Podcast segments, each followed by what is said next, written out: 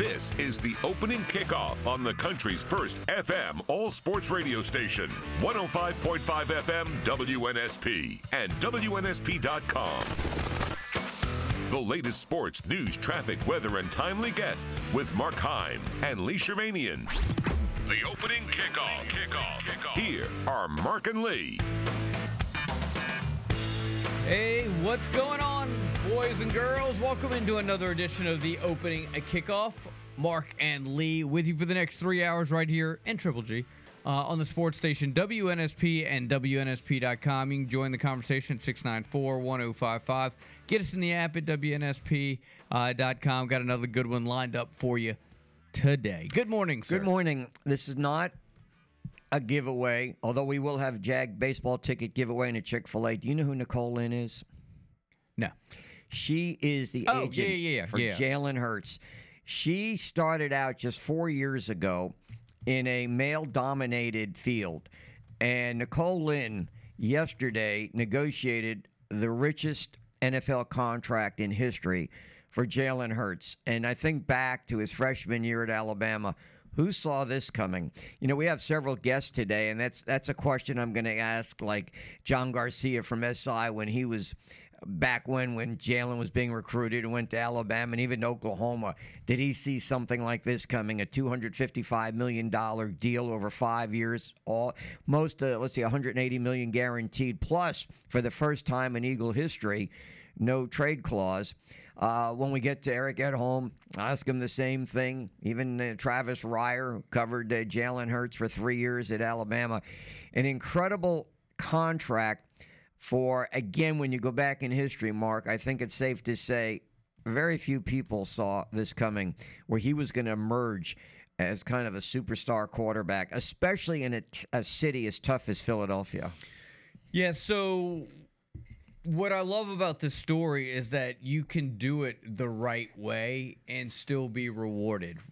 So we always talk about what a lot of people would would see uh, would see as selfish maneuvers by players to get theirs, uh, and Hurts always kind of did it the right way. He waited his turn.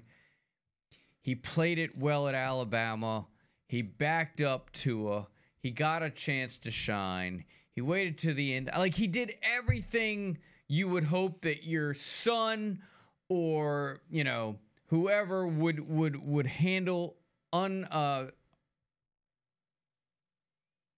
situations that aren't ideal, right? He he when it came to controversy, he he never got behind behind the mic and spouted off. He even questioned Nick Saban for saying that he was going to transfer. He didn't say anything about transferring. Like he he said, "Well, I haven't had a conversation with him." Like he did all the right things.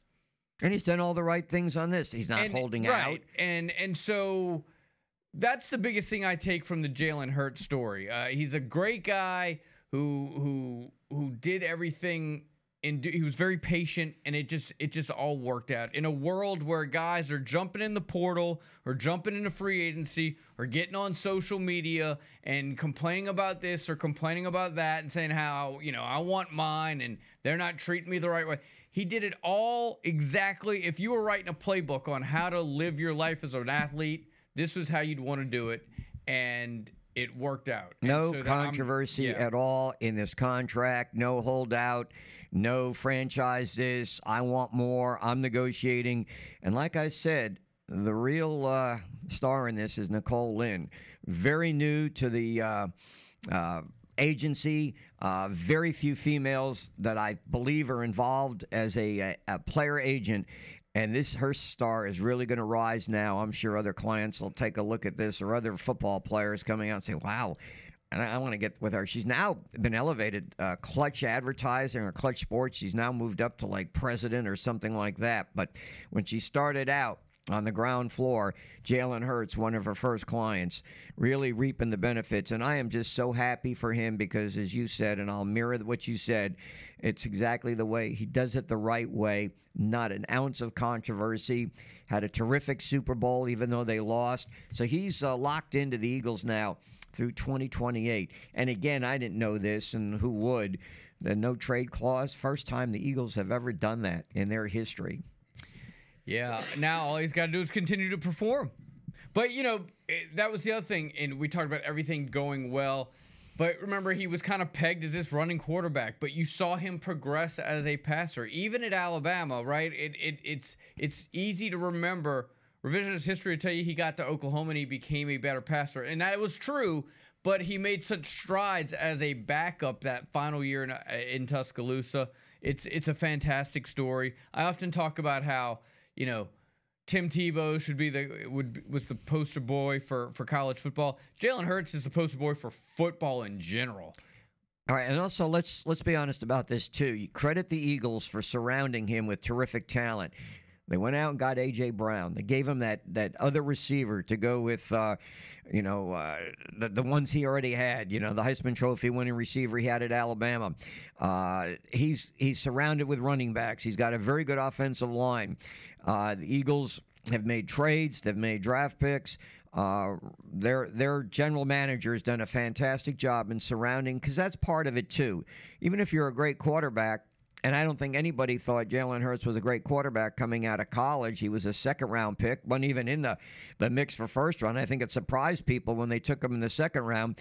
But he's emerged because they are surrounded also. And this is not to take away from his talents, but he is surrounded by a lot of good players on that Philadelphia Eagles. And to add to this, not only have they locked up Hurts, but they've locked up a lot of the other key people for a couple of years now. So they may be a, I would say right now, going into next season, barring any unforeseen events, Mark, uh, they would be the favorite to win, to at least get to the Super Bowl, which is rare to, to double up and get there again, but they would be the favorite in the NFC. Yeah, and you know now again we talk about the salaries that these quarterbacks demand and the way these contracts are being structured. So obviously now we look to see how this will set the trend for yeah, look at the look at the okay.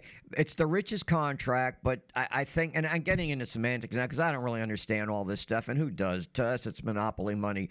But I think uh, Deshaun Watson has the most guaranteed. What has he done so far? Nothing for the Browns. Okay, uh, Kyler Murray would be the next in line with guaranteed money or something like that, and you know he's been okay on and off, okay.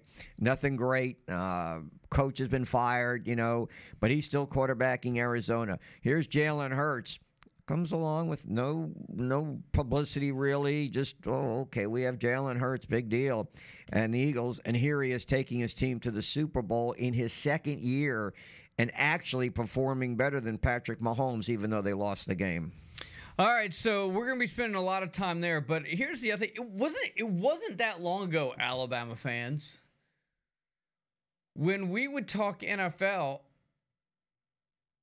and we talk quarterbacks, and there was never ever a mention of an Alabama guy, at least not in the way that we're talking about him now. And now in the same news cycle, you got Jalen Hurts getting this monster deal, and you're getting another story about a potential overall overall number one NFL draft selection in Bryce Young canceling visits, which only indicates that again he was going he's going to be number one overall.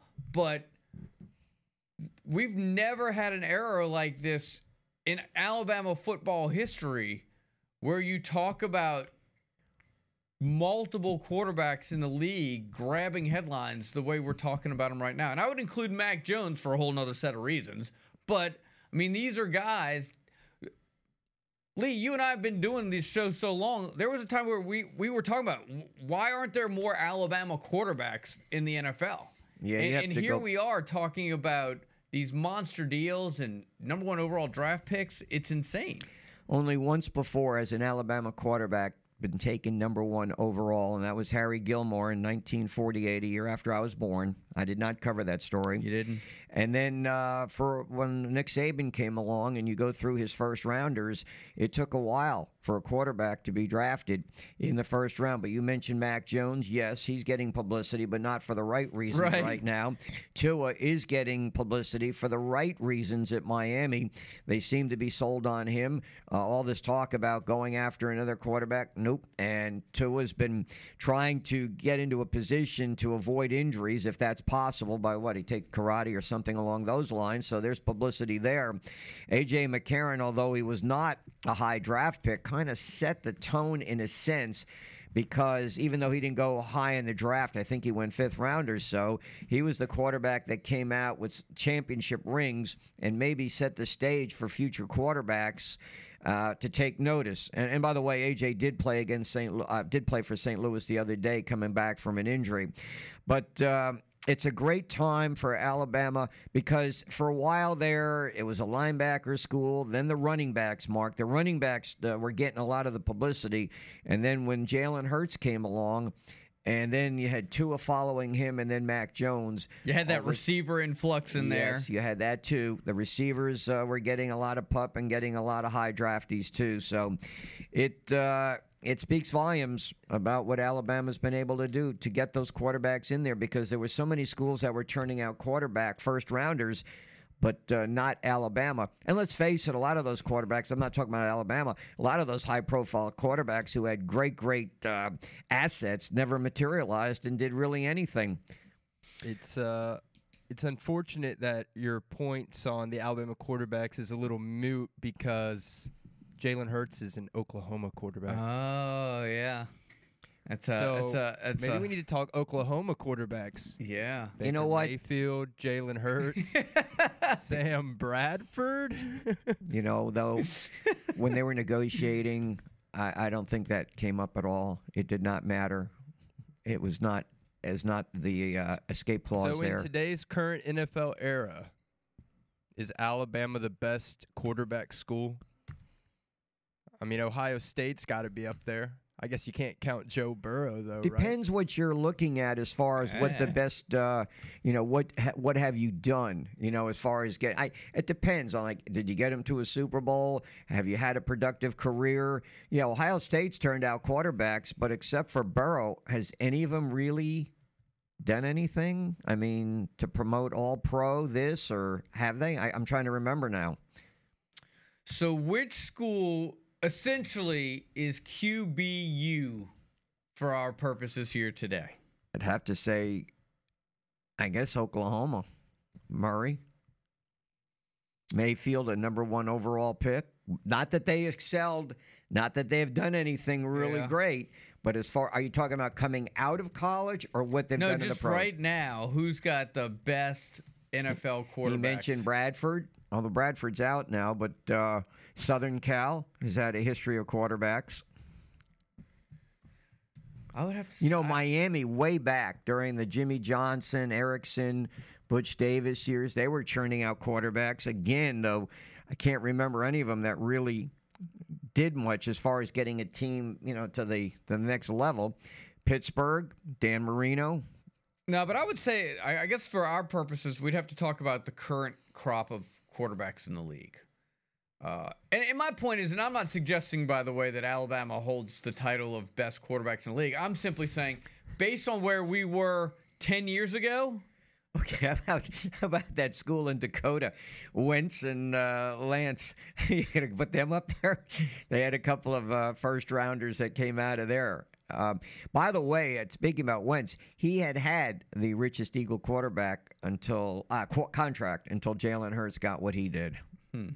Can you imagine going to the bank? Or I, I don't. I guess they just draft these now and just send it into his an account, and you go the check. Can you imagine what the check is every week or every two weeks for that kind of a contract? Plus, 180 million dollars guaranteed.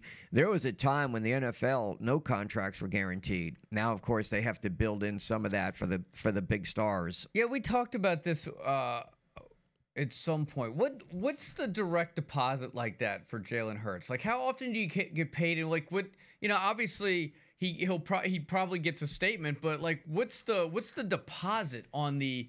Here's What another do you get question: bi-monthly? You get it every other Friday. he gets a check for like Is it just during the football season, or is it spread out yeah, over the a ni- entire Is year? it a nine month deal? Is it a twelve month contract? Like.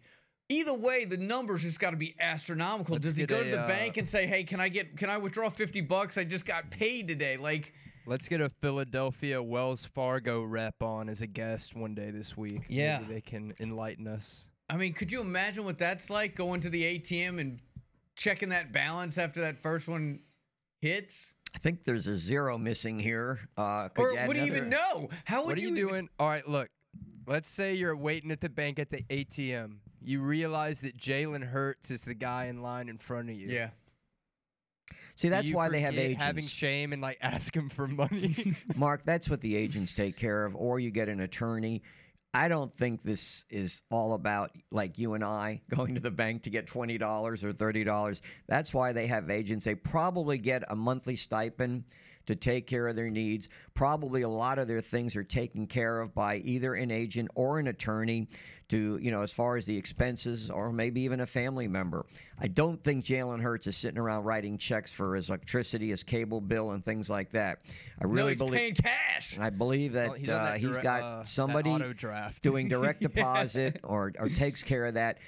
And I don't, you know, like I said, I these guys have a lot more on their mind. Uh, you know, many times we see uh, these great, some of these great athletes, they go into the pros and the mom moves in with them to cook and do things like that, do their laundry. Jalen Hurts in a number of different drafts. He did the NFL draft. Now he's doing the auto draft. yep. Direct deposit. Man, I set up auto draft for my State Farm insurance every month. It doesn't work, and I'm always late, and I have to pay it manually. Mm, mm, mm. What's up with that? You and Jalen have something in common. Both have auto drafts. That's about it. All right, so uh, we got a lot going on. We got some Jag tickets. We got uh, Kane Wommack is going to join us at six thirty. Uh, John Garcia on these uh, the NCAA uh, kind of recruiting rules guidelines have kind of shifted a little bit. We'll talk a little bit about that. Travis Reier in hour number two as well. Uh, Eric Edholm on the Hurts contract and much more at eight o'clock. Robbie Baker on some N- NBA action at eight thirty. But when we come back. Old Draymond back in the headlines in a way that only Draymond can be. But you know what? Here's a curveball for you this early in the morning. I might actually defend Draymond on this one. I know man stomped on another man's chest last night, but I might actually defend Green here. Scoreboard traffic and weather, we're just getting started. Here comes a Tuesday edition. It's the opening kickoff right here on the sports station WNSP.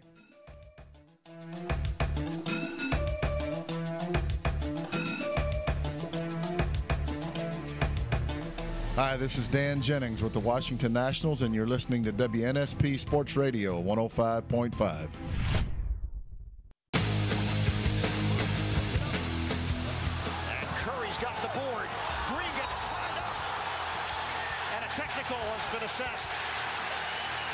Let me, Sabonis is down. let me say this. Draymond stepped on him, but Sabonis grabbed his leg first.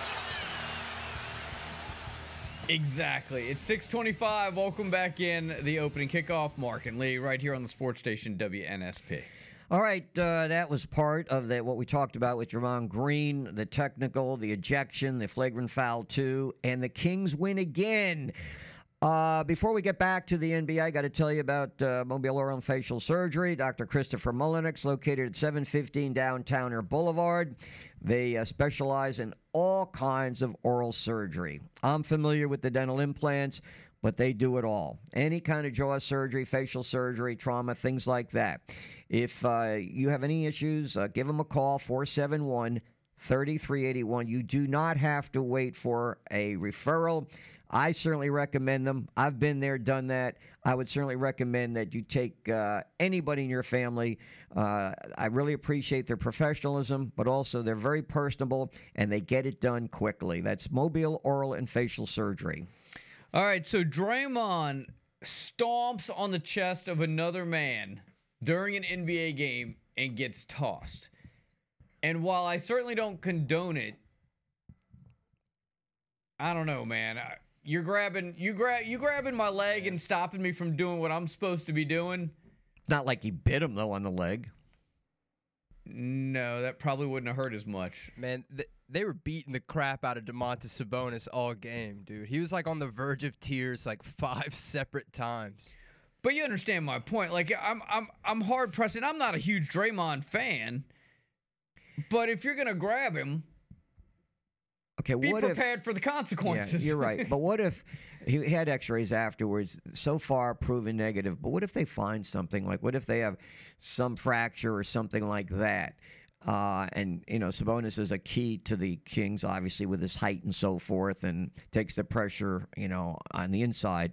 So, what if they come up with something serious? Then, then how do you look at it? Do you, do you? Let's say, let's say they did, and I'm only speculating, and I don't think this is going to happen. He seems to be okay, but in this uh, day and age of injuries in the NBA, what if he's out for a couple of games? Do you sit Green for his mount, uh, the number of games out that Sabonis is because he was stomping on the guy's chest while he was down? Yeah, Sabonis started it, no question about it. I, I think they'll let bygones be bygones and let the series continue. But look, I don't want to toot my own horn. You know, I don't like to do that. I'm a humble guy. right.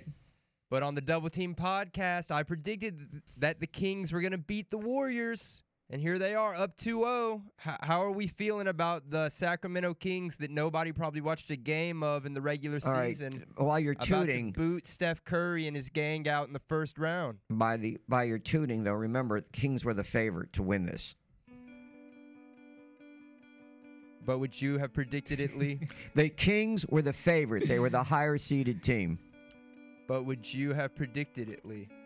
Well, I, it's easy for me to sit back and say yes, and I don't know if I'd be totally truthful. The Warriors are the defending champ, but there's so many flaws with the Warriors roster. But I'm with you on the other thing. I haven't seen the Kings play enough to to make a prediction like that. They're good. The Warriors have You know, not been Dan good all Patrick. year. Dan Patrick had a great comment about the Kings. You know, with Fox and Monk, he said, "How in the world did Kentucky ever lose with these guys?" All right. When we come back, South Alabama basketball coach or football coach got basketball in the brain. Kane Wommack set to join us next. John Garcia at 7 o'clock. Continue with your comments in the app at WNSP.com. It's the opening kickoff. Stay with us.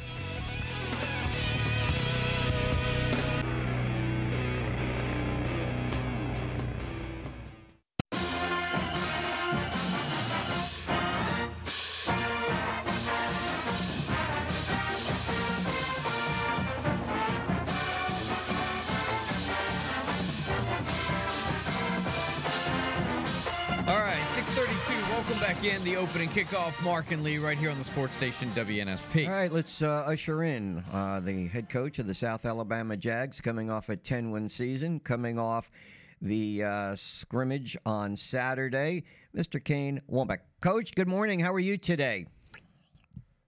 Good morning. Uh, good to be on with you guys. You know, it's been too long since we've heard from you, and I'm glad we have you this morning. First of all, let's recap Saturday.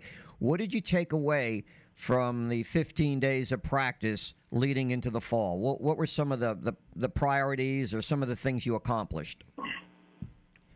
Well, I thought, uh, you know, when you have uh, uh, a team going into year three, right, and you've got uh, experience, you know, coaches and players and all that stuff that under understand the, you know, systems that we're running, the, you know, culture of our program, all those things, you can start to focus in on the finer details of of of your job individually, and so that's kind of what we've challenged everybody in the building is to is to really crank the dial forward for their individual responsibilities, right? And if we get enough guys that continue to do that uh, collectively, you know, I think we'll we'll see the impact in, in 2023. But uh, uh, our our guys, you know, getting an opportunity um, to hone in on the finer details of of of um, you know our systems. Some of that being uh, recognizing, you know, what what the opponent is giving them, what the defense is giving them, the offense is giving them.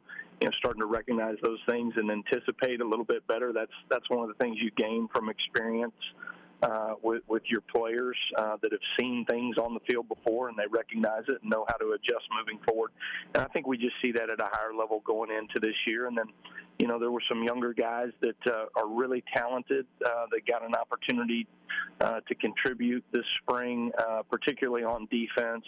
Uh, had a couple linebackers and Khalil Jacobs, Blaine Myrick, some of those guys that uh, you know are, are are got an opportunity to play a little bit more because we had some guys that were out with you know postseason surgery, and, and I thought those guys took huge steps forward.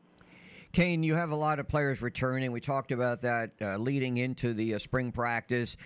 uh, and, and, and really the nucleus of last year's team coming back for the most part.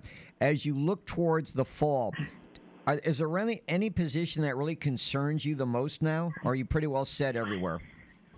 No, that's a great question. Um, you know, it was interesting. I was telling somebody the other day, um, you know, and we looked back on our, our 2021 roster and, and, you know, post spring, what were the, the things that we needed to get answered. And I think we had, you know, four or five positions, starting positions on both sides of the ball, you know, that we recognized, hey, we, we need to get, you know, we got we got to go find a starter uh, after, after spring in, in this position. Whereas now, you know, the majority of what we're looking at is how to find depth for our program. You know, if a if a great player comes in and earns a starting job, great. That means that he beat somebody out that uh, that is already an established player. But for the most part, I would say we're we're in a much better position going into year three than than we have been in the past. Um, you know, when you lose a player like Darrell Luter at the corner position, just uh, you know we've got a number of talented guys, but having someone that is so consistent like Darrell was for us, uh, we're working on you know continuing to build that within within uh, the program and the overall depth of that defensive back spot. Um, and then you know you're always looking for another offensive lineman. You know that that that that search will never stop. You know, continuing to make sure that we that we have the depth we need to get through the season in the trenches. Um, but but we're really in a pretty good place. We've got a number of, of players in the offensive skill uh, position um, that uh, that can do some dynamic things with, with different personnel groupings on the field. Obviously, we've got a very deep running back room. Our tight ends have, have already established themselves in a number of ways, but I thought they took a huge step forward this spring. Uh, both with their you know blocking and, and ability to, to create some things uh, in the passing game, and then uh, really pleased with where we're where we're coming along with our wide receiver room. I think, you know, when you lose guys like Jalen Tolbert, Jalen Wayne, Kawaan Baker over the last three years and still can produce at a high level, I think that's a testament to uh, to Major Applewhite and the rest of our offensive staff. We had fun with this yesterday. One of my favorites is, of course, Diego, the kicker. Has he been there longer than you have in your two stints? I'm talking about when you were an assistant and now a head coach. Isn't he into his sixth or seventh year now?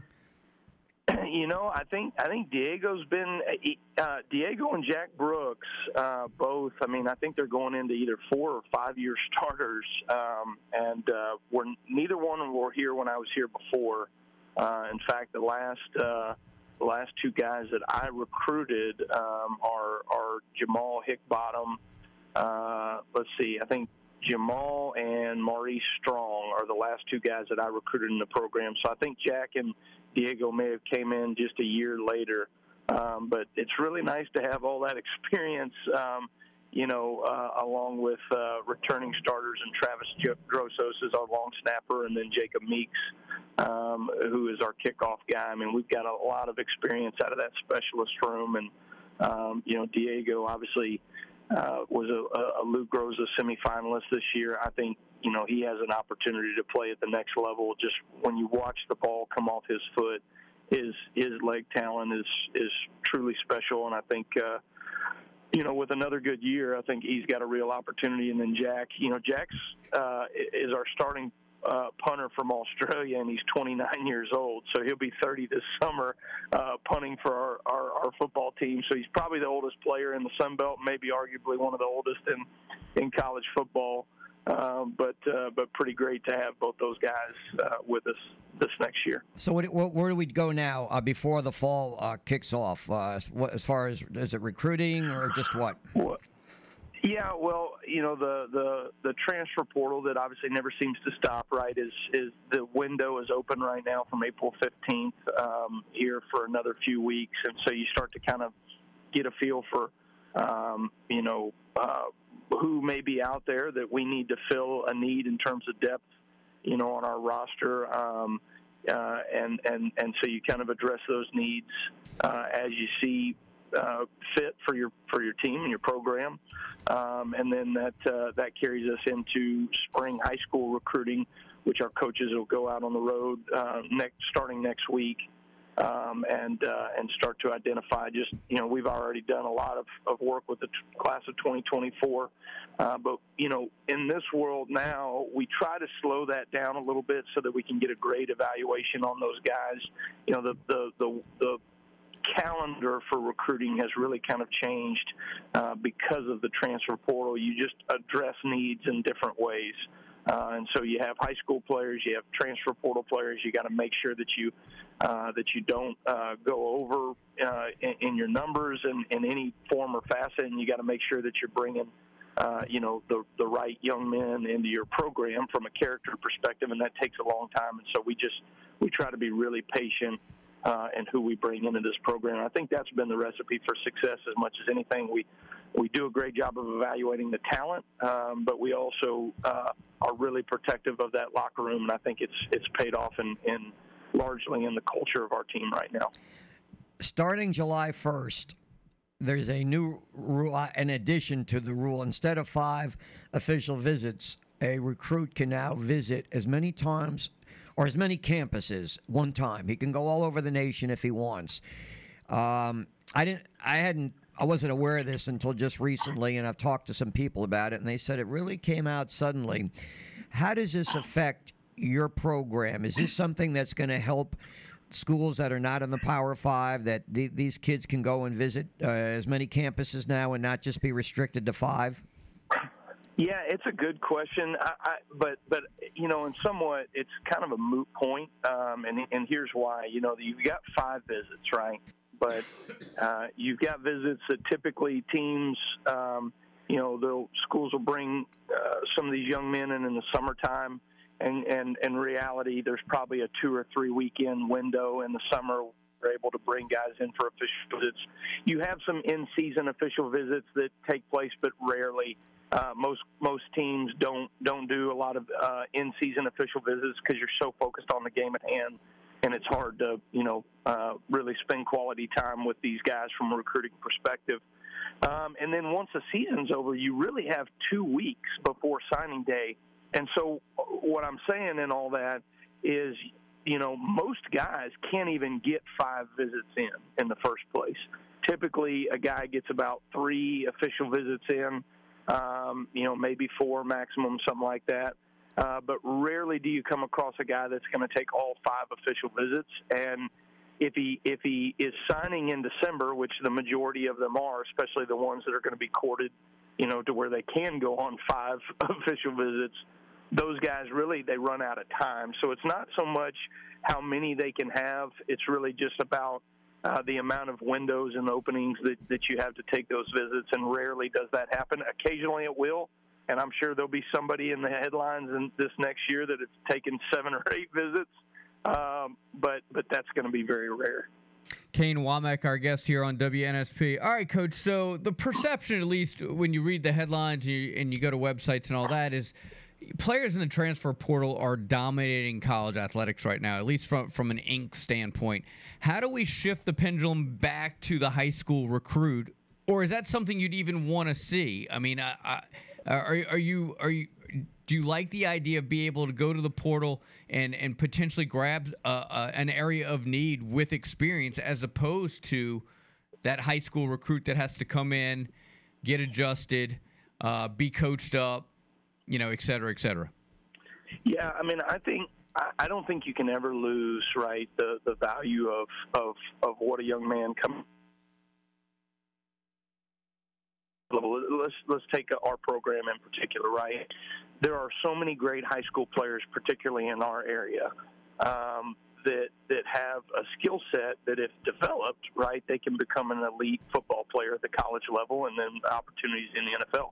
We've already seen that in our program, and guys like Jeremy Reaves and Jalen Tolbert, and so on and so forth, right?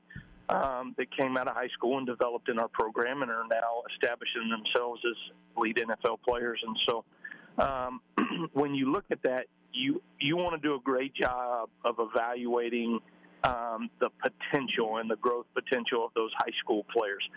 The problem is when you used to take 25, you can miss a little bit more on the high school market, right? Because right. you know you were taking 25 guys a year. Now, you know you you need if you're going to compete and and you know at, at this level, you're going to have to address needs yearly within your program with somebody more experienced than a high school recruit. So for us now, that that ends up being about 12 players, you know what I mean, a year out of the transfer market. Well, now we take about 13, 14, 15 high school players, and so we just have to be a lot more um, uh, selective um, and and thorough in our process, so that we still get those developmental players. And it's happening. I mean, we're already seeing our best players. Some of our best players on the team are guys that are high school players um, that are that are playing within our program. Yam Banks, Bubba Thomas. You know, those guys are high school players that are operating at a high level with the Carter Bradleys and the Damian Webbs um, that are that are coming in in the in the transfer market. So there's just a happy medium there. Um, and I, I don't know if anybody has the perfect answer, but I think we're we're, we're utilizing both um, as best we can. Coach, uh, thank you so much for jumping aboard with us. We appreciate the time as always. Enjoy the week, and we'll do it again soon. Okay, all right. Jay's up and Leo. That's uh, South Alabama football coach Kane Wommack. All right, when we come back, help us settle a little bit of a debate. I don't want to call it a fight. It's not there yet. So, We can get it there. well, it'll wind up being a fight. Should someone get credit for predicting a series win if that team that's winning the series currently is the higher seed? I'm pretty sure the Warriors were the favorite in Vegas. Okay. We'll get to all the details. Do you get that credit for it? We can discuss when we come back, among other things. We'll wrap up hour number one next.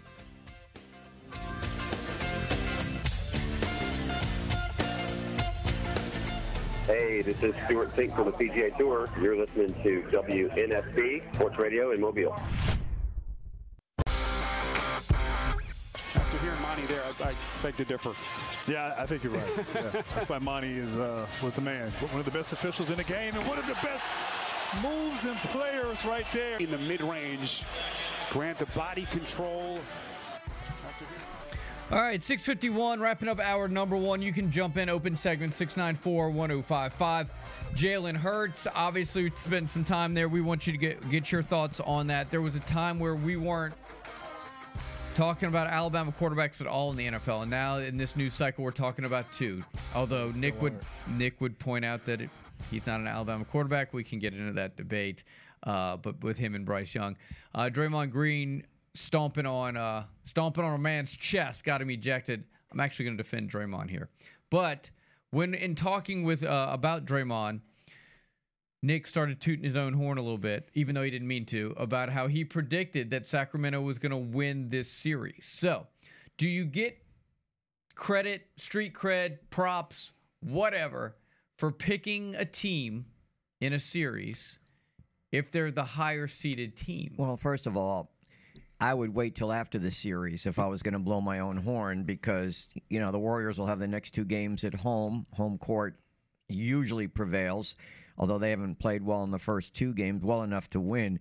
So I don't toot my own horn. I, I mean, if you're going to make guarantees like that, to me, the only effective ones are the ones where your team is a true underdog, which I've seen many times, and we've seen guarantees like Joe Namath guarantee the the Jets would beat the Colts when they were 17 and a half point underdog. Um, I would wait until after the series before I started to pound my chest and say, "Well, I predicted that," because what if the Warriors come back to win the series? It won't happen.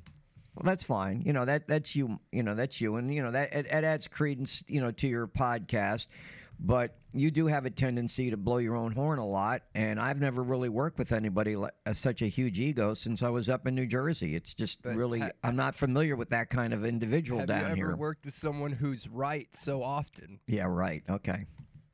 Tell me the last time I was wrong about something. I don't. I don't sit here and take notes on everything you say. Believe it or not, I got more important things to do. Can we stay on topic, please? Can you can you get credit for that though? If they're the uh, higher No. seeded team. I don't think so. Okay, Yeah, Lee can. doesn't think so. Why do you think you should get credit for picking a team Everyone to win that's the, the, higher Warriors seed? winning. Who's everyone? The majority. Did you ask me? Do you count? Of course he counts. Apparently not. What would I'm you have playing said? wait a referee minute, wait a right minute. now. He, he does count. All right, Thank what you, would Lee. you have said? I would have said Kings are gonna uh, hold serve at least. At the very least, they're holding serve. Now, I would have thought that Golden State probably comes back and wins, but I'm not so sure now that Draymond's out. You know something, Nick, that uh, Bob Rathman pointed out yesterday. I would think if not, this is not about you, but if you're going to make a huge prediction, you might say, well, well I think the Heat is going to beat Milwaukee. But as we've seen so often, and and Bob pointed this out, the Heat actually had their way with Milwaukee during the regular season. That to me, a one beating an or an eight beating a one. Eh, I, You know, To- Lee, the Warriors have never lost since Steve Kerr has been there. They've never lost a playoff series in the West. Every year, they've made it to the finals. So I think my prediction of them getting outed in the first round is pretty bold. Well, you could also argue that the more he does accomplish that, the greater the chances that he's not going to do it the following year because You know, the Steph odds- Curry's also never been down 2-0 in a series. we mentioned that at the top of the hour. If you were listening. I wasn't. Okay, fair enough. but you got to go like you know you can't because you know they're missing a couple of key players. Isn't Wiggins still out or is he back? No, he's there, healthy, ready to play. They're That's- all there. that- Gary and you don't, you, you don't give credit to your namesake that he can rally this team. Look, I love my cousin Andrew, but it ain't happening this year. Any other bold predictions Hmm. on your podcast? Like, I think the Philadelphia 76ers have the best starting lineup. God, they were awful yesterday in the first half. Did you see that? I did. They they were barely able to make it to forty points. But then again, But hey, what happened though? That defense came through. Held the Nets to 84 points. Mark, what do you think on his prediction? Do you think uh, saying a third seed, uh, upsetting a, a six? I think that's all right. Third over six is a, is a You- bold prediction? You gotta forget the numbers, people. Listen, people.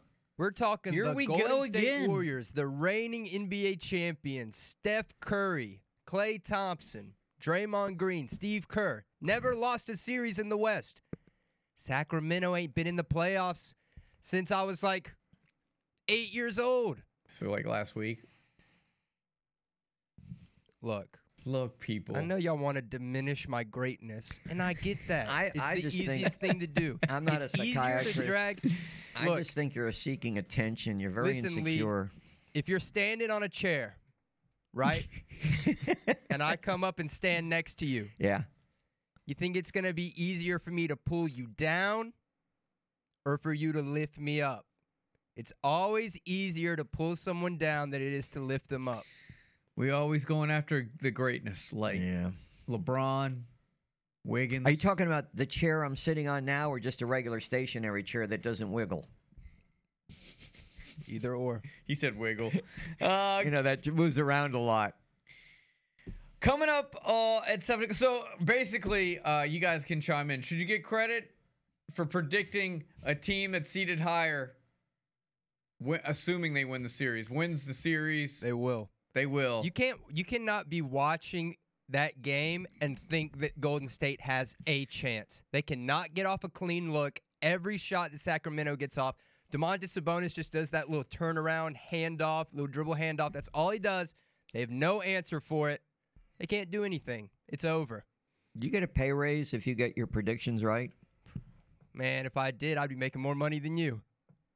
Mm, wow. Bold. I bold still, I still can't get. I would would have got a big You know what, though? on that Alabama prediction. I prediction. better be nice, or else I won't get another shirt. So yeah, great prediction. Great prediction there, Nick. Keep it up. All right. Well, I'm glad we sorted through all that keep it up. because clearly, um, Oh, I Come on, got guys, one for you. To believe in the Beam team. Okay, I I got one for you. Yep. Boston Bruins had the overall best record ever in the National Hockey League. Do they win the Stanley Cup? I'm not predicting. I'm just curious. What do you think? the wheels are turning. I can see them from Yeah. here. What do you think? Now, have I ever watched a game of hockey in my life? It doesn't life? matter. Do you, they had the best overall record ever in a regular season with points, but only eight times in the last 36 years has the best team in the regular season won the Stanley Cup. Who You- else is in there? I'm sorry. Who el- who else is in there? Who are they playing against? Well, right now they're playing Florida. You got like 16 teams in the mm, Stanley Cup. Florida. Florida doesn't ring hockey to me. I'm definitely going to say that they're going to pass Florida. I guarantee that. So, dude is basically looking at the weather here to Yes. predict hockey It's games. like- it's hey, look, don't question my methods. Just look at the results. Yeah, Mark. Look at the results. well, and if I don't, he'll look at He it will. for No, me. he'll do it for you. Do you ever? Do you keep a record? You post all this stuff? By the way, tight in the app says he's getting to the point where he can't tell you and I apart when I do your my impersonation of you. It's spot on. It is good. I predict it's good. You predict it's I- good? I predict You know, it's I good. guarantee it's good. All right. Impressions are and mimicry is the biggest sign of flattery. Yeah, I think it's the highest form of flattery. But not if I'm doing it in a mocking way. Oh, that's true. Yeah, there is that. So in hour number two, I will. Never mind. Can't wait till we have the in 20 years of roast, and you'll be doing the roast of Nick. Yeah. I won't be around to No, see we'll- it, we'll but prop you up in the tape corner. It. It'll make good. material for that. Yeah, we'll we'll need a scoreboard. I better not stand on a chair then. John Garcia is next. Stay with us. The opening kickoff.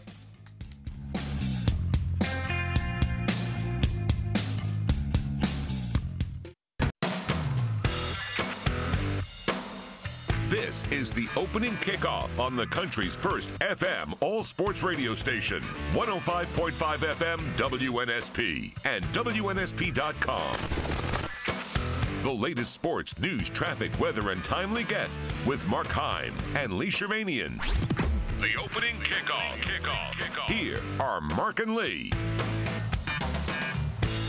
All right, hour number two. Here we are, 7:04. Welcome in the opening kickoff. Mark and Lee and Triple G right here on the sports station WNSP. The uh, top story, of course, the huge contract, the biggest contract ever given to uh, an NFL player, and and the guarantee is right up there too. Although Deshaun Watson's guarantee was a little more than what Jalen Hurts, but who cares? Credit his agent Nicole Lynn, uh, kind of a newcomer, kind of a newcomer to the um, business of free of being an, an agent for a player.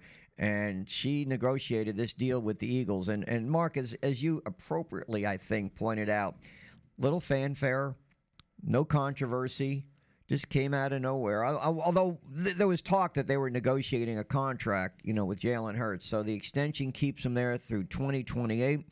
And once again, he does things under the radar. He's not out there blowing out steam and doing this or suggesting I'm not going to play or I want a contract extension or else. Yeah, my point all all morning when it comes to Jalen Hurts is it's nice to see the good guy win for for a change, right? He did he did everything going back to his days at Alabama and even at Oklahoma, just doing all the things right, saying all the right things, acting in a way that you would want your son or daughter to act in in in situations where, maybe things aren't going their way. And at the end of the day, Jalen Hurts is better for it. We're better for it. The sport is better for it.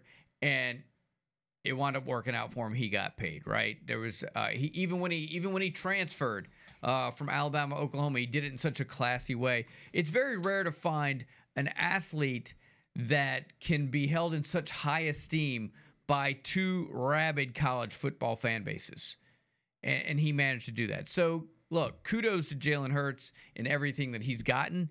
He deserves it. And uh, I'm sure there are a lot of people out there that hope he continues that he play to continue to play at such a high level. On the on the other on the other side of the coin, the two major football stories of the last news cycle have been about Alabama or former Alabama quarterbacks. Bryce Young, we talked about as well.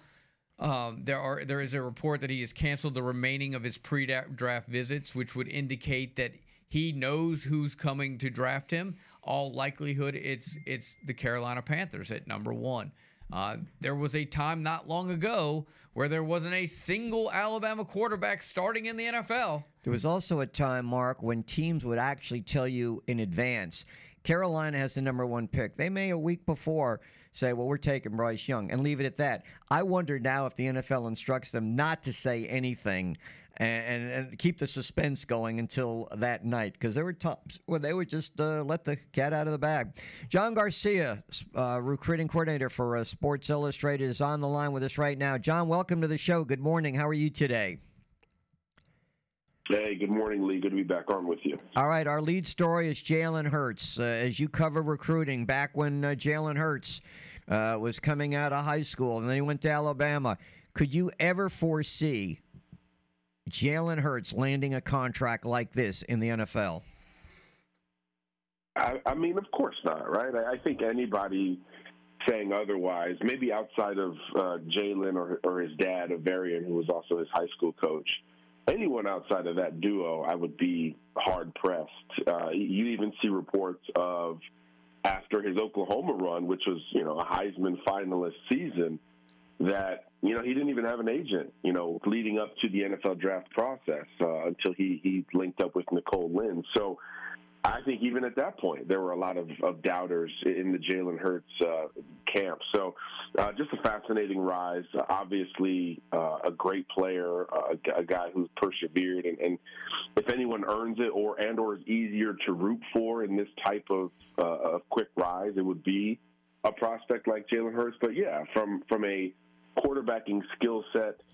You, you go through the elite quarterbacks in the high school ranks, and it's your Trevor Lawrences, it's your Justin Fields, uh, of the world that you just expect to be those number one type guys forever, not necessarily that second or even third tier, depending on where you looked relative to Jalen Hurts. But uh, again, uh, just a credit to him.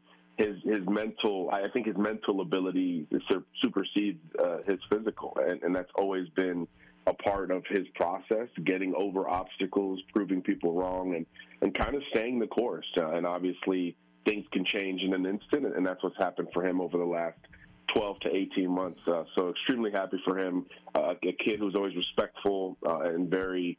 Uh, very well mannered every single time we interacted way back when, uh, and obviously he has maintained that and then some since getting to college and obviously the highest level thereafter. So very easy to root for prospects like that, but I would be lying if I said I expected it. John, what behind the scenes? Why did the NCAA change the uh, visits from five official visits to you can visit as many campuses as you want? And if do you think this will impact recruiting at any level? This will impact recruiting. I mean, in, at the Division One level, considerably. I, I think this will change the timelines for a lot of rising senior recruits. Uh, I think this will extend the process for those that are not the truly elite because now all of a sudden there's there's just more time. Uh, there's more visits to theoretically be taken. So I, I think this will help schools that are a little bit off the grid relative to either geography or even prestige because now earlier in the process those schools can say hey come give us a shot. We'll we'll take care of the trip. Uh, you know, it, it's it's no risk to you as a prospect to come check us out, whether it's you know Syracuse or Purdue or um, Colorado now with, Deion Sanders. I, I think uh, schools have an opportunity to reach a higher ceiling if they're not already near the top. And of course, like most new rule changes, those at the top will take advantage even more so. So for the Georgias, the Alabamas of the world, Ohio State. Now I think you'll see those schools um, take their time and maybe be more diligent with the process because they can prolong some of those visits and push them towards the actual season as opposed to the off season where right now a lot of kids are taking spring officials even more will take summer officials i think now with an unlimited amount i, I do think schools will push towards later visits obviously coinciding with their big game days and game day weekends. Now, all of a sudden, those are paid trips for you and your family. So, you know, the elite recruit's going to be able to take in a college game day type of slate of, of official visits. So, uh, a huge benefit to the kids. And I know the the theory behind it was to allow the prospects to do more due diligence because circumstantially, not every prospect can vet every option that he may come across.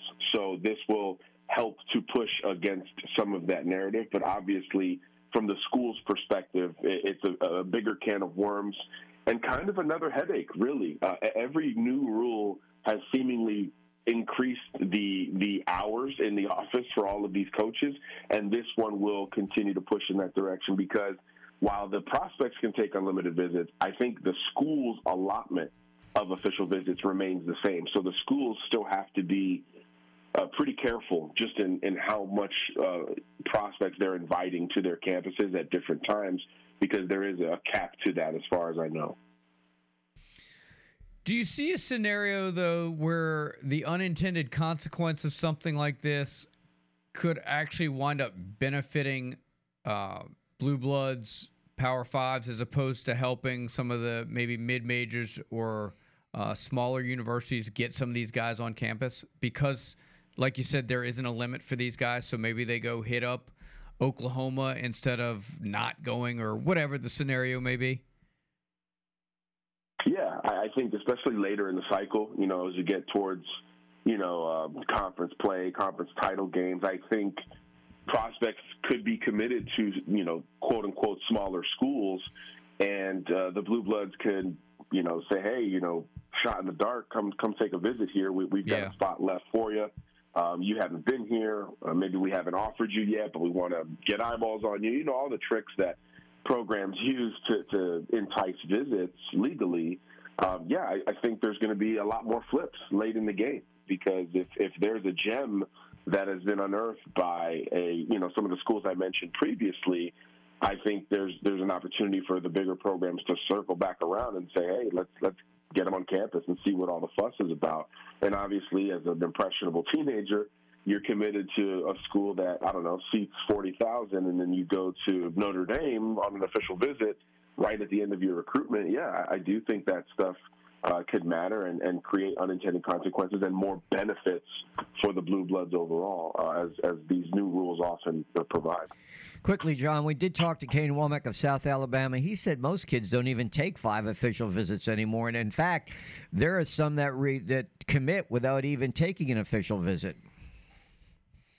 That's true. That's true. That that's why the off season has become sort of the prime recruiting season. Really, right now, uh, spring football, the spring football games are always sort of an apex of recruiting because you've had recruits visiting throughout your allotment of spring practices, so they get that on-field impression and, they sort of jump in the boat. We've seen Ohio State add like seven commits in the last couple weeks, uh, so there's schools that are heating up right now, and it's a bit atypical, um, and and they have nothing to do with official visits. So that's a great point. I think again with the opportunity to take more those kids who are committed without taking officials will have more enticement to consider taking them in the summer and especially in the fall during uh, the actual season. So I, I do think that the, there will be more flips, more decommitments, more changes of heart because there's just more opportunity to see great football and or uh, reach a higher ceiling uh, of, of program that maybe the, the prospect didn't expect when he did make that initial commitment. So I think uh, that that trend's going to start to change over time, in my opinion. Hey, always good to have you on, John. Been to- too long. Hope all is well with you and yours, and let's do it again soon. Sounds good, fellas. Thanks for having me. Yep, absolutely. Uh, seven sixteen. So we're gonna get you a scoreboard, traffic, and weather coming up. Um, you guys can jump in. Travis Reier's gonna join us at seven thirty.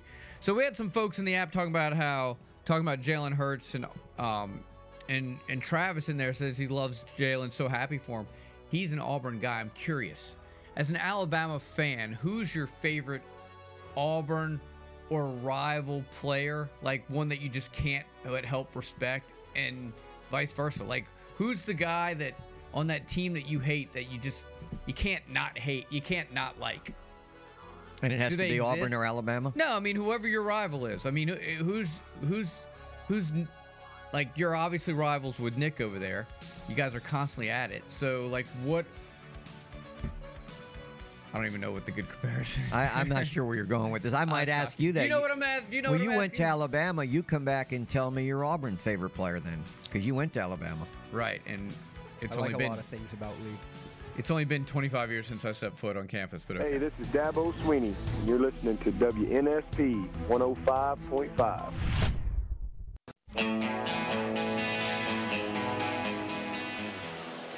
Riley down the left field line, well struck and gone. The Braves have done it again, scoring in the first inning and jumping. All right, 723. Welcome back in the opening kickoff. All right, let me rephrase what we were talking about. Name the your favorite and your least favorite, like the most hated athlete from each SEC school. Obviously, you're a fan of some of those schools. Maybe not so much fan of others. We'll get to that in a second. Be thinking. Let the wheels start turning here because I need to tell you about my guy Aiden Marks over at Medicare Insurance Advisors. All right. Uh, if you're new to the area, if you're close to uh, retirement age within a year, you need to really start talking uh, to people and getting informed about Medicare. That's what Aiden Marks does. He's not selling you Medicare insurance. He's simply trying to help you navigate those waters. Right. So he had a client. A lot of people confused by turning 65, but they're still working. Do they need uh, Medicare or do they stay on their company's insurance? He can compare those coverages and tell you what you need, what's best needed for you. Those are just that's just one of the examples that uh, he he deals with on a daily basis. He's local, he's knowledgeable, and he has a physical location. His office is conveniently located right there in Daphne on Highway 98 across from Terry Thompson Chevrolet. Go see him. He can come see you. Never a fee for his services give him a call 463-0031 that's 463-0031 aiden marks medicare insurance advisors. All right lee. Shirvanian, the armenian. Wow. Just not Lee anymore. Just not going- Lee. We're going dig deep here. well no i gotta come up with new names since you don't have a since you don't have a middle name. Uh favorite and least favorite athletes. Where are we starting?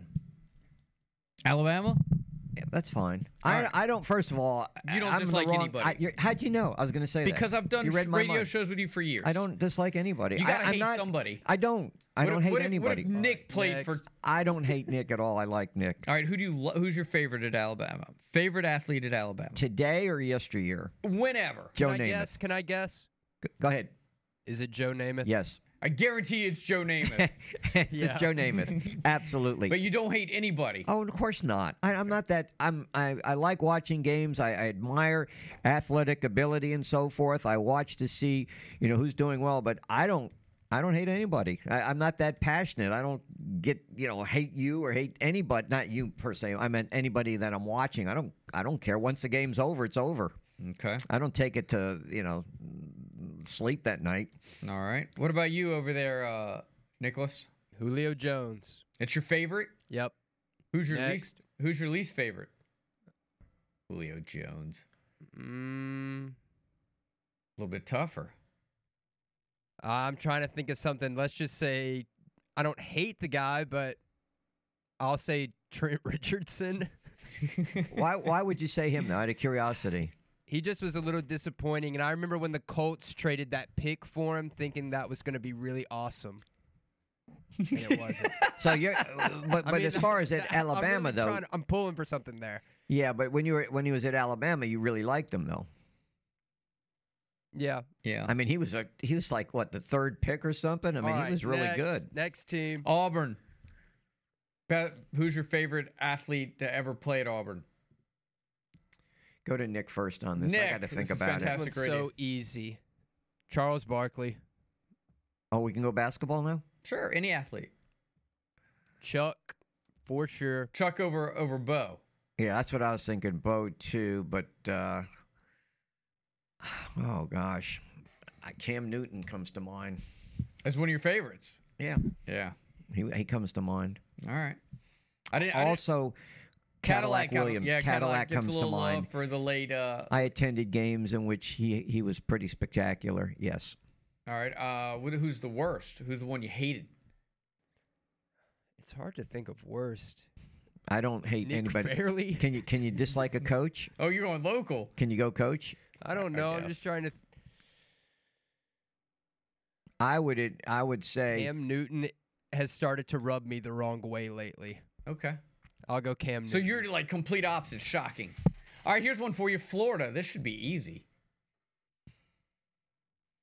Didn't Anthony Hernandez play there? Aaron. Yeah. That, that, Yeah, that's what I'm, is that the one you like or the one you hate? Because that's, the one I was going. least favorite. I'm gonna go least favorite.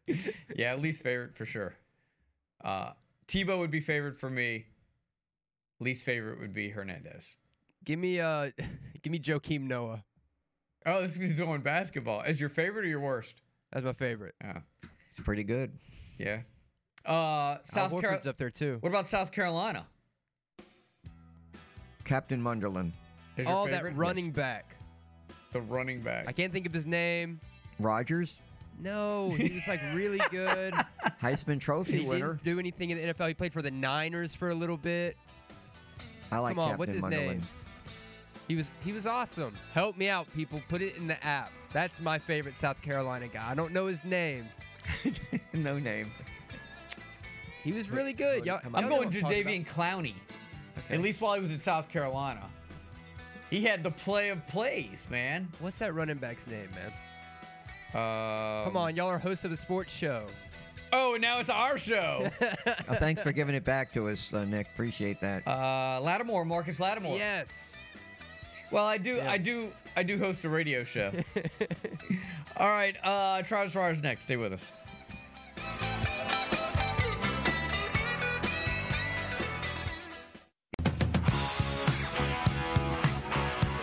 Smart needs you?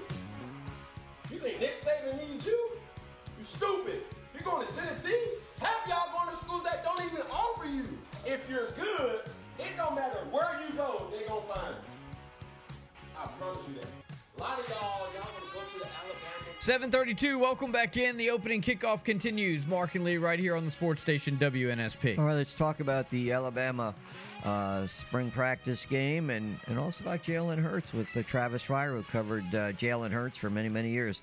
24 7, Bama Online, Mr. Travis Reier. Good morning. How are you today? I'm great. How are you? I'm great. How are you guys? You good friends with Jalen Hurts just in case you need a loan? Yeah, I would like to be, no doubt about it. Uh, boy, what a haul for a really good guy and uh, a guy who has uh, answered a lot of his doubters. I would say a lot of guaranteed cash. That's what you like to see in those NFL deals.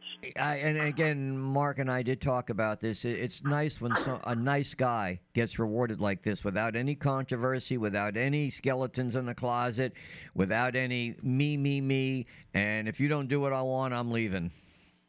Yeah, I think that plays into it for sure. I mean, you're talking about the face of a franchise uh, the quarterback position, and uh, I think in, in the case of Jalen, we're reminded that there's very much value in that. So, absolutely good for him, and um, we'll see if the Eagles can can get over that final hump maybe in 2023. If you agree with me that, you know, based on the resume, Bryce Young would have a, a better resume coming out of Alabama than, let's say, Jalen Hurts. And I'm wondering, five, six, seven years down the road, will we see Bryce Young get a contract like this?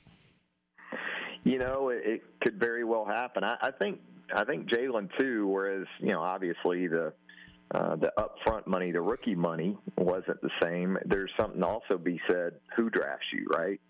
And um, I think it, it worked out perfectly for Jalen in that regard. I think the potential is there if Bryce does go to Carolina for a similar situation, but um, you know, kind of like Dak Prescott going to the Cowboys there in the fourth round. Uh, sometimes it doesn't always work out as well up front, but the big picture can be extremely beneficial from a financial perspective. And then we've also seen, of course, guys go to not so great situations as top three picks, and um, you never know five, six years down the road. But I think with Bryce, uh, assuming he stays healthy, it, it's not all that difficult to envision a similar sort of scenario for him as what we're seeing with Jalen and some of these other guys. So let me ask you, after watching the A Day game, or as you look to the A Day game, I'm sorry, as you look to the A Day game, what are some of the things you'll be looking for besides the quarterback position?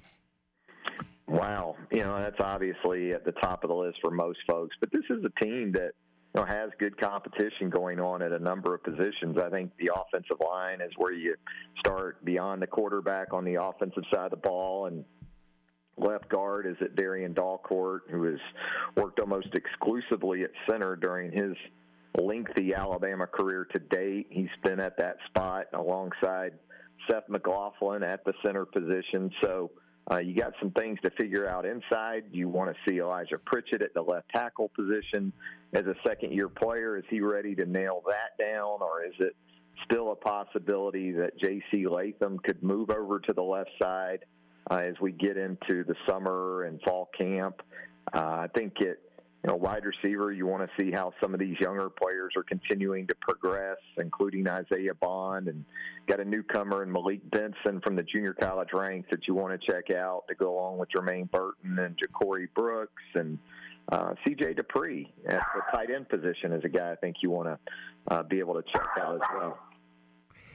I saw where Elijah Brown, tight end, is entering the portal. Have you heard any other players uh, that are in? Usually they wait until after the spring game. Uh, he, of course, beat them to it. Anybody else that you hear?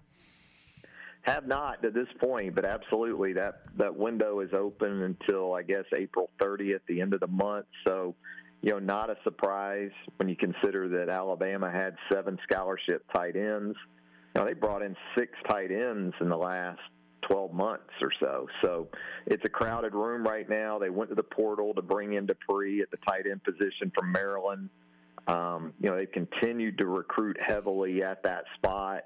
I think Ty Lockwood is a newcomer that they like a lot as a early enrollee. So when you go from Dippre to Danny Lewis to Robbie Ouzts to Amari Niblack, um, they feel pretty good about that position right now. So, you know, we'll see what happens, you know, in terms of getting to the 85 number that you have to be at.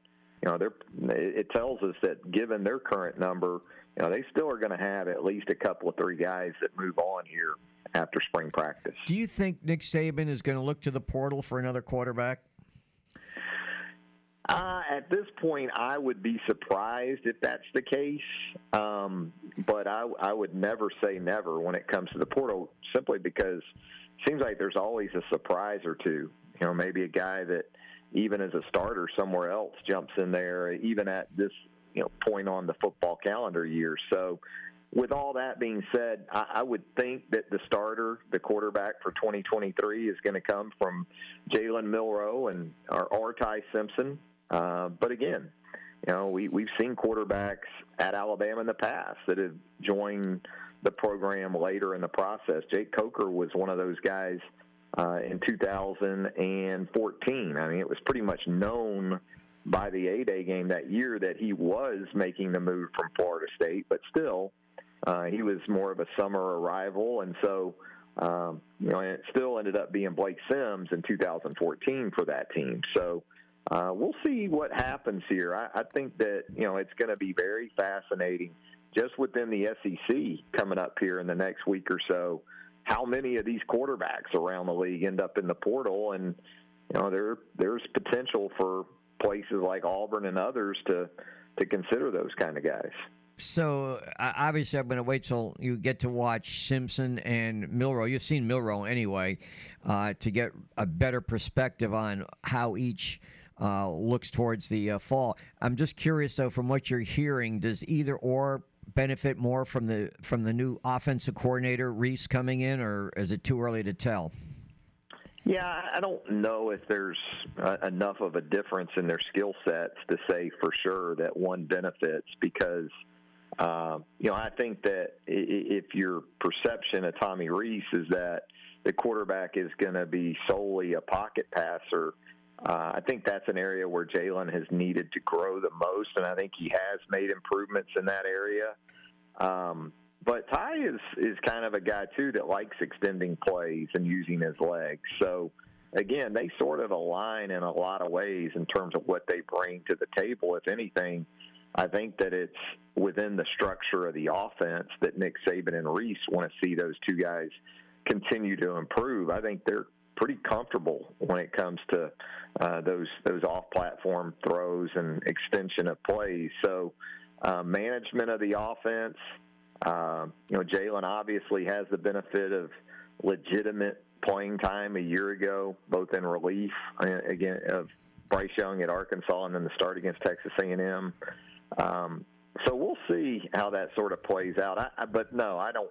I don't feel like one is clearly uh, at an advantage with Rees in there over the other because I think Rees is going to utilize them both in similar ways. I don't think there's a Ty Simpson offense, in other words, in a in a Jalen Milroe offense. Hey, always great to have you on, man. How can people continue to co- uh, follow your coverage of Alabama football as we prepare for the annual A Day game? Just go to BamaOnline.com or Alabama.247sports.com. Either way will get you done. Enjoy the game. You want to give us a prediction on attendance? Oh gosh, I'll go forty-ish. Really? Yeah. That'd be a good turnout, like I that. think. Yeah. Yeah, that's what I'll go with. All right. Well, now, I don't know what'll be announced, but ah, yeah, there you go. Hey, uh, we appreciate it, Travis. Thank you. you thanks, guys. We mentioned that uh, Colorado, the worst team in football last year, Division One, has sold out its spring game, which is going to be televised by ESPN. And since you brought up attendance, the best attendance they've ever had for a spring game at 17,000. They're expecting 45 to 46,000 to fill up the stadium. Why? Deion Sanders. That's the reason. So, um, yeah, it's the first sellout they've had since, well, the 90s. All right. Uh, again, a, a reminder that if you have any oral surgery needs, wisdom teeth, dental implants, any kind of oral facial surgery, I highly recommend Dr. Christopher Mullinex and his associates, located at 17, uh, 17 uh, 715 Downtown Boulevard. Dr. Wallander and Dr. Babston are the three outstanding oral surgeons available.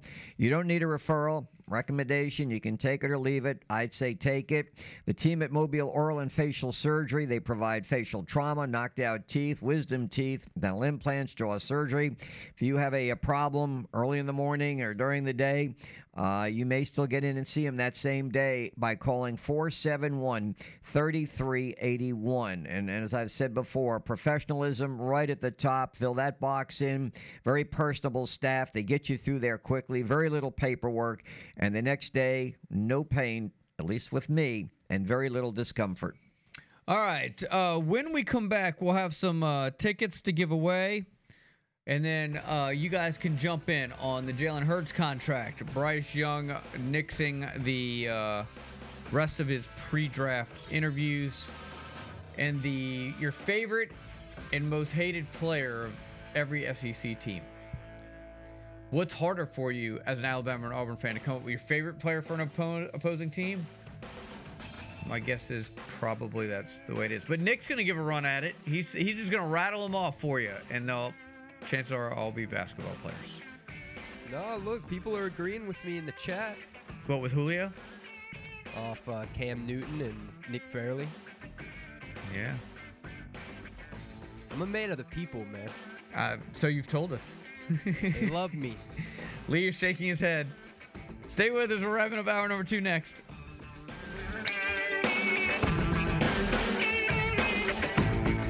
Is Jim Nagy, the Executive Director of the Senior Bowl. You're listening to WNSP 105.5.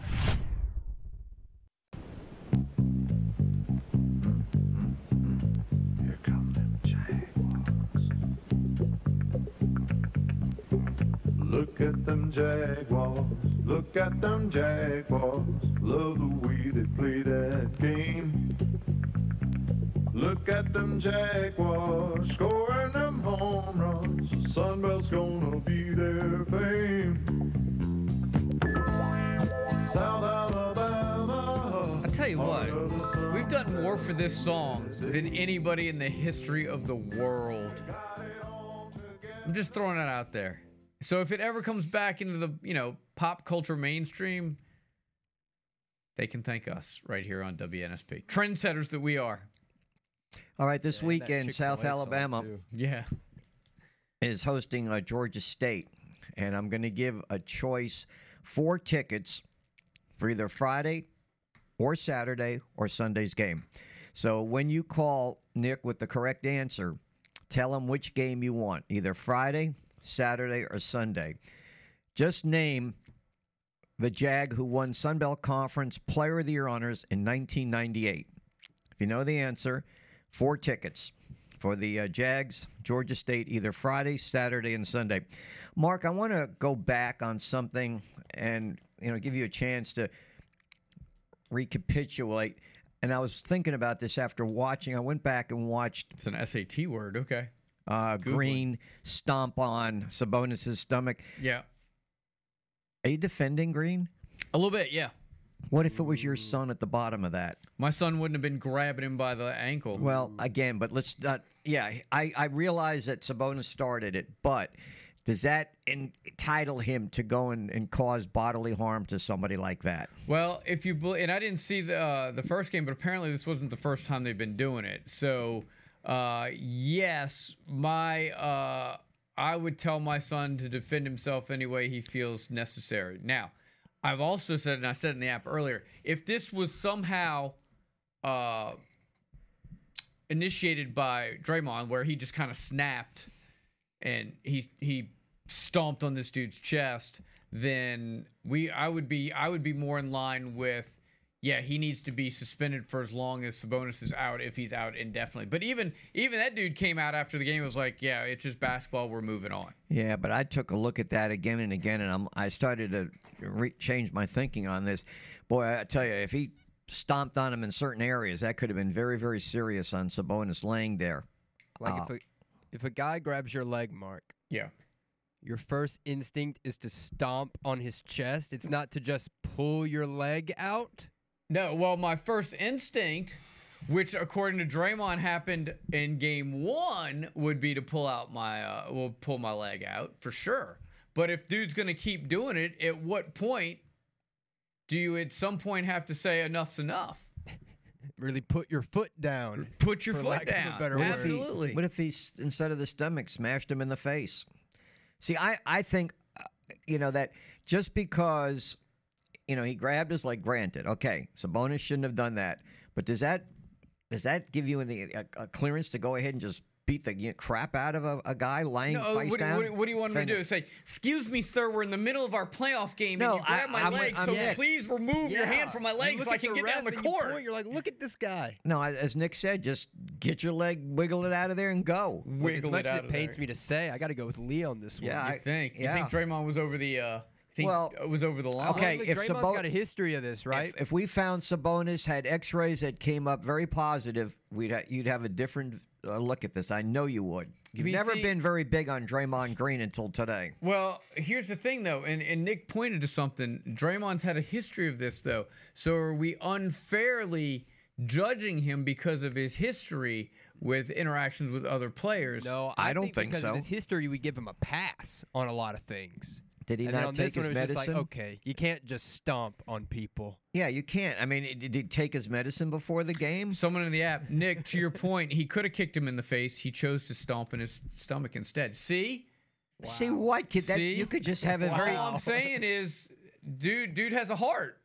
Dude's looking out for his, Mark, his, his competitor's best does, interest. does Sabonis He still? could have fractured his, you know, insides, blood rushing, and you would. Uh, come on, that's Is that a medical diagnosis? He could have Nah, fractured his insides. fractured. How's that sound like? He could have What are you caused very? Oh, serious, bro, very serious. Uh, I mean, do you remember they hit that? Well, I guess you probably don't. When Is Bla- this Rudy Tomjanovich? Is this is this oh gosh, Rudy? no, no, Ru- Uh, that was totally different. That Oh. was. Now, you remember when Bledsoe uh, got blasted on the sidelines that led to Brady coming in and taking his place? Okay. Well, they didn't know it at the time until they went to the hospital. They, Bledsoe was almost killed. I mean, his, he got uh, the, the tackle was you know legal and he got ripped out of bounds, but they took him to the hospital. It was touch and go. So you don't know. I mean, a guy lying on his back. He could have suffered a very, very serious injury. Then you would have a different view on Green. He wouldn't even, if something had happened to Sabonis seriously, I don't think Green would have been allowed to play in the NBA playoffs after this. Okay. Just like Mark, being the contrarian. yeah. hey, uh, Nick, I got a question for So you. actually, I, but I would I would argue though that because you even said when we talked about this earlier, Nick, that that they were just going at it the whole game. Now that's as much on the officials as it is on them, and so you want to get here. We want to start blaming people. Blame the officials for not being able to control the tempo of the game and what's going on in the game because these guys keep going at each other. We all know what the result's going to be. Yeah, but you can't really eject the officials. So no, but you can tell that they've got to control the game. They've got to they've got to cut that stuff out. I'm sure these guys aren't rookies, though, Mark. They've been through the wars before in these NBA playoffs. And look, anybody and who's had like to deal with Draymond, and it's not like Draymond put all his weight and stomped this dude into the ground. He you see, good, it was take a little a remember me shot. Did you take a look I at don't know. it? I think I Nick? I did. seen a Okay. thumbtack on the bottom of that shoe. Boy, it looked pretty deep now to you're me. talking. now you're talking. since we're going to be talking Phoenix and Clippers at 8:30 with Robbie Baker, who covers the the Phoenix Suns, Mhm. what's your take? uh, Who wins that series? So I'll know which way to go with Robbie. Well, you know, Lee, you and I both had Phoenix going all the way. That's right, we did. I forgot your. Thanks for reminding me. we that wasn't did. a Nick Wiggins guarantee. That was just a a, a, a prediction. I wish you hadn't thrown my name into that one. You're right, I did. But I, but man, seeing seeing the Clippers win while Russell Westbrook shot three of 19 and Paul George isn't even playing. The Suns do not have depth. The Clippers are one of the deepest teams in the league. Yeah, I forgot I picked Phoenix. I don't know how that's going to go. I don't want to talk about it too much. I may be wrong. In the app, shoulda woulda shoulda would occur to grabbing his legs, could have caused Green to fall and hit his head. You can't suspend based off what could have happened. I I think that was comment directed at you, Lee. Just No, saying. why is it in there that it's directed at me? Or well, you're just the only one interpreting- talking. You're the only one talking about. Well, what happened? What would have happened if he would have fractured his insides? I asked you a question before. What if your son was the one lying on his back and somebody stomped on him? I think you'd have a different view of it. yeah, and I already answered the question. You said, yeah, you came up and said, well, that wouldn't happen. Well, don't ask the question if you don't like the answer. I mean, I But you told you always he ask- never would have been in a position where he was grabbing somebody's leg. What if it got caught between his arm on accident, and then Draymond read it as, "Oh, he grabbing me." Yeah. Yeah. What, what do you want me to And say? then you got Draymond jumping on your son like he's Mario, and your son's a. I didn't Goomba or see the something. fourth Get quarter. David Green on the phone. We got some legalities to talk through. But didn't that change the complexion of the game after that in favor of the Kings, or not? I didn't see the uh, the last quarter, so I, I can't. But The didn't it when were it in happened? charge the whole game. I think the Warriors were trying to keep up as much as they could. But let's get back to those SEC teams. Wait, we got two minutes. What do you got? favorite and least favorite. We got three. All right. What's the next team? Uh, I was uh, Kentucky. Jared Lorenzen, He's my favorite, to be honest with you. How do you not like Jared Lorenzen? The the late quarterback for Yeah, Kentucky. He was awesome. I'm gonna go with Devin Booker. Yeah, I knew he was going to go basketball. Uh, Not the local kid, uh, Demarcus Cousins. well, Devin's kind of local. Yeah. How local is Moss he? Point. Mississippi? Point. Moss Point. Okay, Yeah. that's you're right. Least favorite Kentucky player. That's got to be a basketball player. I don't Karl know who it Anthony is. Towns. Yeah. Did we do Tennessee? We did Tennessee, right? No, right? we haven't done Tennessee. Tennessee. All right. Favorite and least favorite Tennessee athlete. Oh, that's easy for me. Peyton Manning. He's going to go Tee Martin. Tee Martin. Yeah. I Uh, always go local if I can I- think of it. I, I know you do. Um, Least favorite. I, I, I was a big Peyton fan, but I do love me some T. But I'll, I'll go Peyton. I think Erik Ainge might have been my least favorite. I'll go Alvin Kamara. Ooh. I hardly even remember him at Tennessee. Ooh, that's I know he went there, but I hardly remember what he did. Yeah. Um, you know, Florida. We I said Tebow was my favorite. You know who would be a close second? Percy Harvin. Percy Harvin. Yeah. He. Yeah. Yeah. That that was one. tough. Uh, How about Lamical Perine at Florida, running Yeah. back from Theodore, did well. Yep. Uh, Arkansas. Maybe a little Run DMC. Ryan Mallett.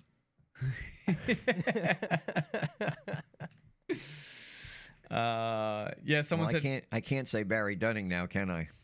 he, he's still there. He's still there. He's still there. Let's see. Football wise, locally, if we had anybody there. Well, it's not the local game. To me, I like to give publicity to local players. But That's why I asking root who for. your favorite player well, that would be if I could Maybe it's remember. from Mobile.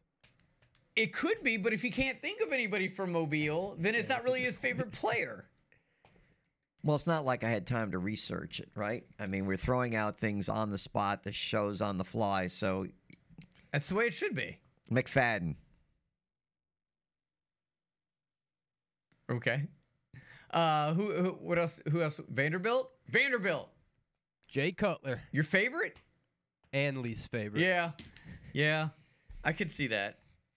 See, that's what I was gonna say about Texas A&M and Johnny Manziel. Favorite player, least favorite player, all in the same group. Mike Evans. I hated Mike Evans. He's just so tall, better than everybody. Oh, you're jealous. Yeah. I wanted to be Mike Evans when I grew up. Let's hope that happens someday. That I grow up, yeah. or that I get no, tall. that you could grow up. No, man, I'm Peter Pan over here. What about Missouri? Uh, Can you name the- a player yes. that played at Missouri? Yeah, the uh, uh, quarterback from Spanish Fort, Drain. Hmm. He'd be my favorite right now. Mark, can you name anyone from Missouri? Um, in their athletic history. Missouri. Come on, Mark. One player. One player. They line up about 55 guys every year. Who's the uh who was the receiver? Was it um Uh oh, you're you got 30 Dorian- seconds. Dorian Green? Was Something that like that. Something like that. You're close. I'm close. I get partial credit. I'm sorry. I, I can't think straight after I got that foot slammed into my chest. What about you there, Hot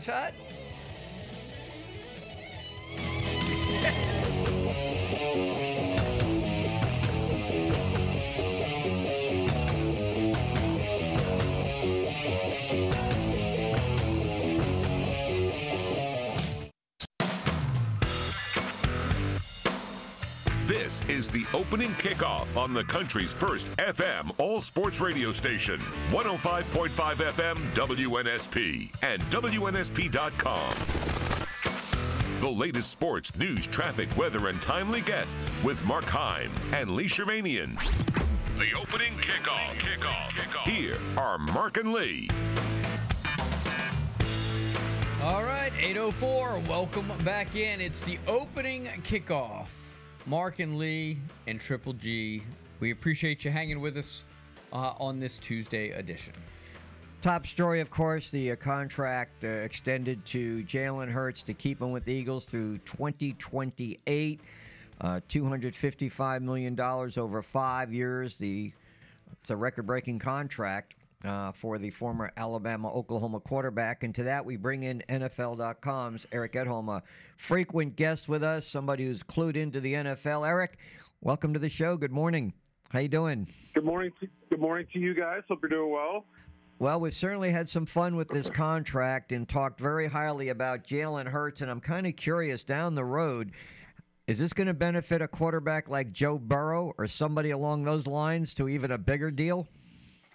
Yeah, I mean that's typically what happens, right? I mean, you see, you know, if there are multiple star level quarterbacks in a single draft class uh, who emerge and are eligible for that that contract extension. So basically, all the class of 2020 guys, the, the the pandemic draft, all those quarterbacks. So it's funny that it also includes a guy like Jordan Love, who you know we don't have a clue about yet. He could be terrific, he could be a, a bust. So that that just puts into perspective what the Packers have had to wait for uh, in terms of a decision. They've got to act pretty quickly after this season to figure out if Love's the guy. Um, but big picture, yeah. I mean, usually the first deal gets done. Um, and then, you know, each one after that is a small percentage more, um, depending on the, the talent of the player, of course. And, you know, I mean, depending on how you look at it, you could argue Joe Burrow's had a, a better career than Hurts. You could argue that he's had a lesser career to this point. You know, Justin Herbert's available uh, for extension Tua Tagovailoa. I think I would have ranked Hurts as the most likely to get done first, knowing that the Eagles are very proactive in these things. For years and years, they've always been ahead of the pack. That's been their mentality since Howie Roseman's been there, stemming back to before his arrival with Andy Reid. You get these done, deals done early, you tend to save money. Yeah, you're going to sign a guy that you don't like, you know, or somebody who turns sour, let's say. But I don't think that's going to happen with Hurts. Um, and the question really is whether the the Chargers and and Bengals teams like that have enough cash to put in escrow to make these deals happen. If you like when the Chiefs signed Patrick Mahomes to a 450 million dollar deal, it's, you know, again, it's all phony money and all that, but you have to put up that money into an escrow account as collateral essentially. So that's the question for some of these cash poor franchises. You know, I just it wouldn't if the Raiders had to do a deal with a quarterback right now, how would it how would it go? You know, then that's kind of where you you asked that question about the Bengals and, and Chargers because of their situations. When the news came out, did it blow you away? Were you expecting this? You were like, "Wow!" What was your reaction? Uh, maybe it takes a little more to get me get fired up these days. That's probably about what I expected. I mean, I don't mean to, to belittle the question. I'm not saying it like that. I'm saying it like, boy, they're they're always big numbers, and always there's a there's a sticker shock at first. Whoa, they paid how much for this guy? But you know, you look back at some of these contracts, and you say even the Mahomes deal, where you say he's underpaid, or he will be if he's not now. You know, and and just based on the way the market is trending continually up, up, up. It's been a, you know, 10, 15, 20 year progression in that direction. It's hard not to think this will be a bargain at some point if Hurts doesn't, you know, crater his his his career with injuries and things like that. Eric, one of the details we talked about earlier that uh, obviously because of the sticker shock, it doesn't get a whole lot of play is the whole no trade clause, which yeah, which, which uh, it, it that in itself didn't surprise me. It did surprise me. It was the first in franchise history, though. Not that I, I, I ever think about that kind of thing. It ju- it just kind of struck struck me as odd. I mean, those can often be a pretty powerful tool depending on the player. Like some guys just just want to get paid and they, and they want the guaranteed money and they're willing to you know forego any special considerations. Others are a little bit more control freaks. Other others want more say over their future, right? They they sign this deal, they expect to be in the in the town that they signed the deal in, right? And they expect to have certain protections involved. So maybe you give up a little money. I know that sounds a little crazy to say in a, in a deal this large, but you know, when we look back at some of the other contracts that happened this summer, quarterback, whoever they are, whether it's all those guys we mentioned or two of the three, whatever, you know, they're probably going to be for more money, different different kind of arrangement, and they may not have that same kind of protection that Hurts got. Talking with Eric Edholm of NFL.com. Uh, you do a, a mock draft. Uh, you follow the draft very closely. Is it a foregone yeah. conclusion now that Bryce Young is number one to Carolina? It's certainly looking that way. Carolina's done a, a pretty good job of, of keeping mum on the subject. Lord knows I've tried and through multiple sources there. And you know, hey, come on, come on, give me a little hint here. Am I, I going to look stupid by doing this, or you know? But for for weeks, I had been in a mindset that C.J. Stroud made the most sense. That was simply my observation. Five minutes after the trade happened, I tweeted it out and said, "I thought, I think, I think this is for Stroud." and it looked that way. And that was the the impression I got. I mean, could they pull a, a, a shocker last minute and go back to the guy that we sort of thought for longer? It's possible, but I think Young is the guy. You heard him cancel his visits. He clearly knows if he's not going first, he is going second. And the question now becomes if he is the first pick, who do the Texans take to? Because I'm not I'm not going to say with 100% certainty that it's going to be C.J. Stroud. There's this been this sense like, oh well, it's one two or two one, right? Whichever one goes first, the other goes second. I don't know that to be the case. Now, I haven't gotten anything concrete on this, and I don't think I think other people are in the same boat that I am. They're they're kind of soft footing this one a little bit, but I really think a defensive player is in play because they have the 12th pick and I, there's there's been this sense in the last week or so that at least one of those quarterbacks, probably Richardson or Levis, most likely Levis, if I had to guess, is going to slip just a little bit. It's, I don't think they're all going one, two, three, four. I'd be a little bit surprised if that happened. When you so said, I, I think at that 12th pick, and they have 12 overall selections too, so the ammo's there. They can move around as much as they want.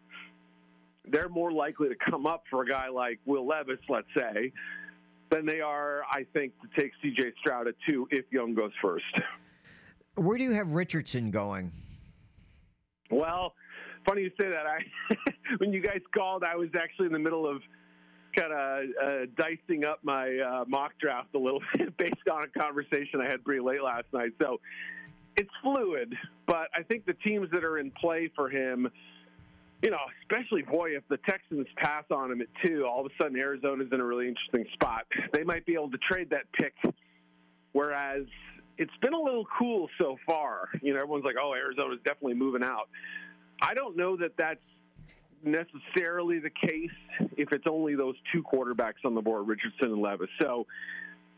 I, Indy's got to be in play. I think Tennessee is an option, and I think the Raiders are a strong play as well. So you know, if I had to cast my lot with three teams for Anthony Richardson, I would probably bet on those three. Not bet because I can't bet on NFL stuff. We all know that, but wink, wink. I would probably yeah, I would probably feel most comfortable projecting those three teams uh, as the most likely landing spots. Where do you think Will Anderson's going to wind up? I think it's Arizona, but there's also a scenario. I don't know that everybody's. See, I haven't been able to get. Arizona's been really quiet too. You know, Monti Ossenfort cut his teeth in the Patriots organization. it's like a, uh, you know, a bastion of silence, right? And or you know, misinformation, what have you. They- They've been pretty quiet, other than the fact that they've broadcast their their willingness to move the pick, which tells you that things have been a little bit slow so far. So they have to be the probably the best play for him right now.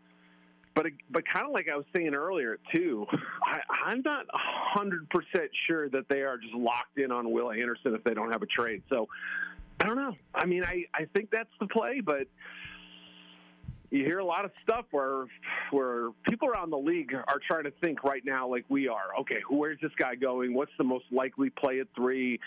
Who's the pick here?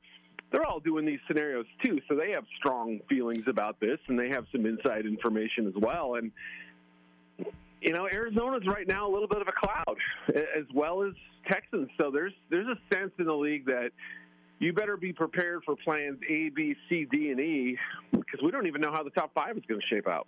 Speaking of, let's take one step past the top five. Detroit, despite the red flags, do they go Jalen Carter there? Met with him yesterday. I believe it's the second meeting they've had with him. Correct me if I'm wrong. I But think so. That's, I think that's right. Yeah.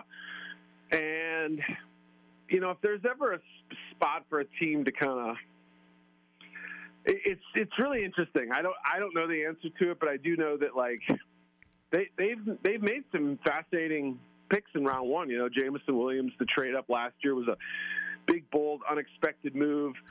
You know, a lot of people had them locked in on on Kayvon Thibodeaux last year. Other people had you know different players kind of connected to the Lions. They they've done a pretty good job of misdirection. So I could see it, and I know they've spent a lot of time discussing it. I don't know which way they go. I think Detroit has to be an option. Seattle at five is a possibility. The Eagles at ten, I would say. Boy, if there's ever a franchise that is in a position to make a, a risky move like that, Philly, right? Two first rounders coming off a Super Bowl appearance. Howie Roseman has as much job security as any GM in the league. Stable organization. You know, they drafted Nakobe Dean and Jordan Davis last year. I mean, it's almost too perfect, but I don't know if he gets the 10 or not. Eric Edholm of NFL.com. A major story that's been brewing and simmering is is Rodgers, Packers, Jets. It was said, or at least I read a report, that they hope to get this, or were expecting to get this done before the draft. Do you think the trade is consummated before the draft? I don't know. I, I was actually just talking about this with somebody uh, yesterday afternoon, and, and I kind of framed the question the way you did, which is they got to get this thing done by the draft, right? And person I was talking to in the other line said uh, they don't have to. I mean, yeah, it would obviously put the the Packers in a, in a real bind to where Rodgers technically can rejoin the team. I mean, he's a member of the Green Bay Packers, and how much hilarity and irony would follow in the, you know, like Aaron didn't show up last year to OTAs the first time he'd stayed away. It was sort of a big deal at the time, and you know, this is how Packers fans operate, the same as Alabama fans, same as any other diehard fan base. Like they live and breathe their team 365 days a year. Him not showing up last year was kind of a story. Well, imagine him actually showing up this year as the not expected starting quarterback if a deal doesn't get done. But that would be very Aaron Rodgers. But I, I don't know who feels more pressure now. I mean, the Packers are the ones with the financial hook, right? They are going to get stuck with this thing in a, in a bad situation if, if they can't make this deal happen. So that's why some people feel them being greedy and asking for a first is crazy. But other people say, look, the Jets have gone just as far down this road, and their fans are buying Rodgers jerseys, not from the store, they're you know, but they're they're making them at home if they're not. You know, I mean, they they fully believe Aaron Rodgers is a starting quarterback.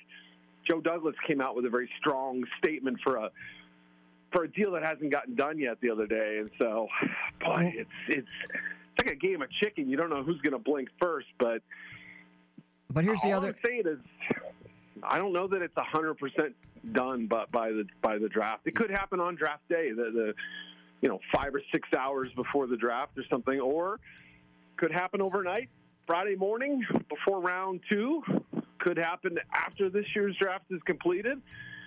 It's right now. It's a big mystery. But if it's not, but if it's not completed before the draft, then the Packers don't benefit from any draft picks that they may get from the Jets, whether it be first, second, or third. You know, after the draft, big deal. What do they get from it? next year's one. I mean, you know, like that's how they would they would say, all right, if you're if you're not going to give us a first this year, you give us a first next year and something else. Because typically draft picks are it's not exact, but it's basically valued at one round lower. So if you're trading a 2024 pick and it's a first rounder, that's worth a 2023 second, roughly. It's not, you know, but that's kind of the ballpark measurement that they use. So, yeah, it would be less than ideal for the Packers. But again, what choice do they have? There's no second bidder out there that I'm aware of. I don't think they're aware of either. So, you know, unless something dramatic happens and another team enters the race, Packers kind of got to do business with the Jets and, and have no, you know, negotiations are tough because you're bidding against, you know, one other person here, and that's everybody can just sort of dig in their heels. All right, quickly because we've gone way too long. You can help us with something sorry. else. We no, that's you're good. Uh, something we were dealing with the best and worst, or our favorite and least favorite players from each SEC school. Hit us up. What's your fa- who's your favorite and your least favorite Missouri player of all time?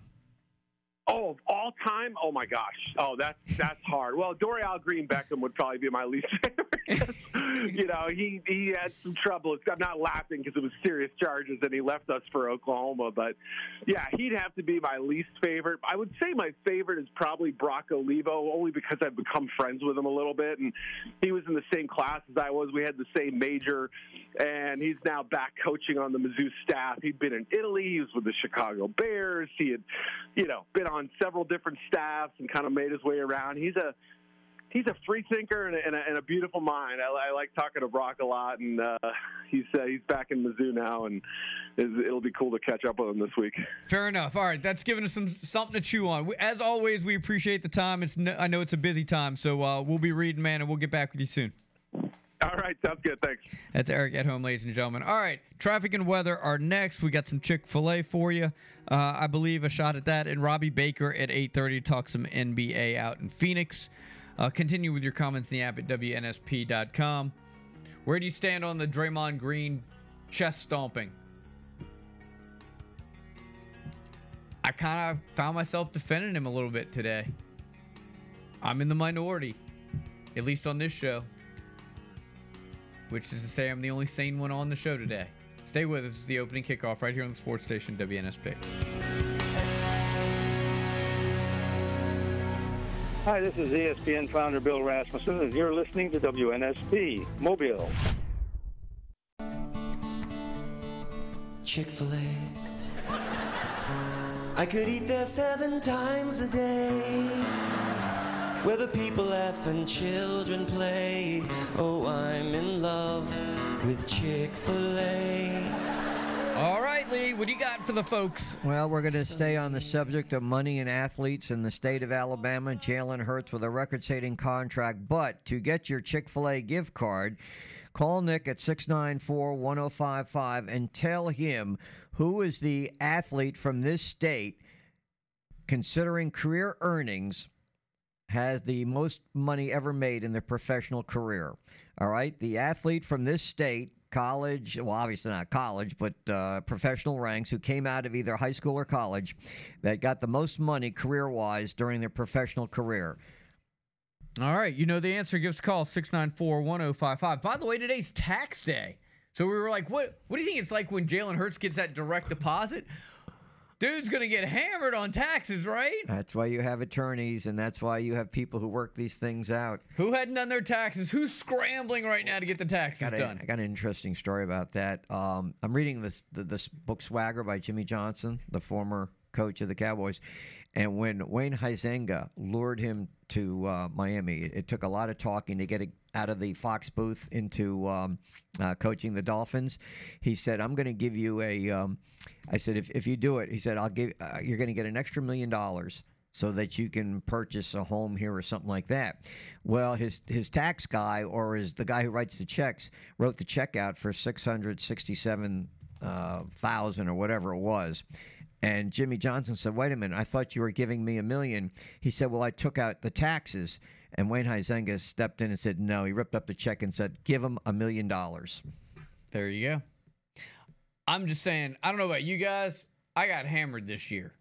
I got absolutely I hammered. bet I, I'm I'm gonna guess I had to give more than you did though, Probably, but because I don't have any deductions. Right. Well, I have deductions. The problem, I, from what I'm learning, is like all that COVID relief money is now biting people in the butt right now. Do you still have three?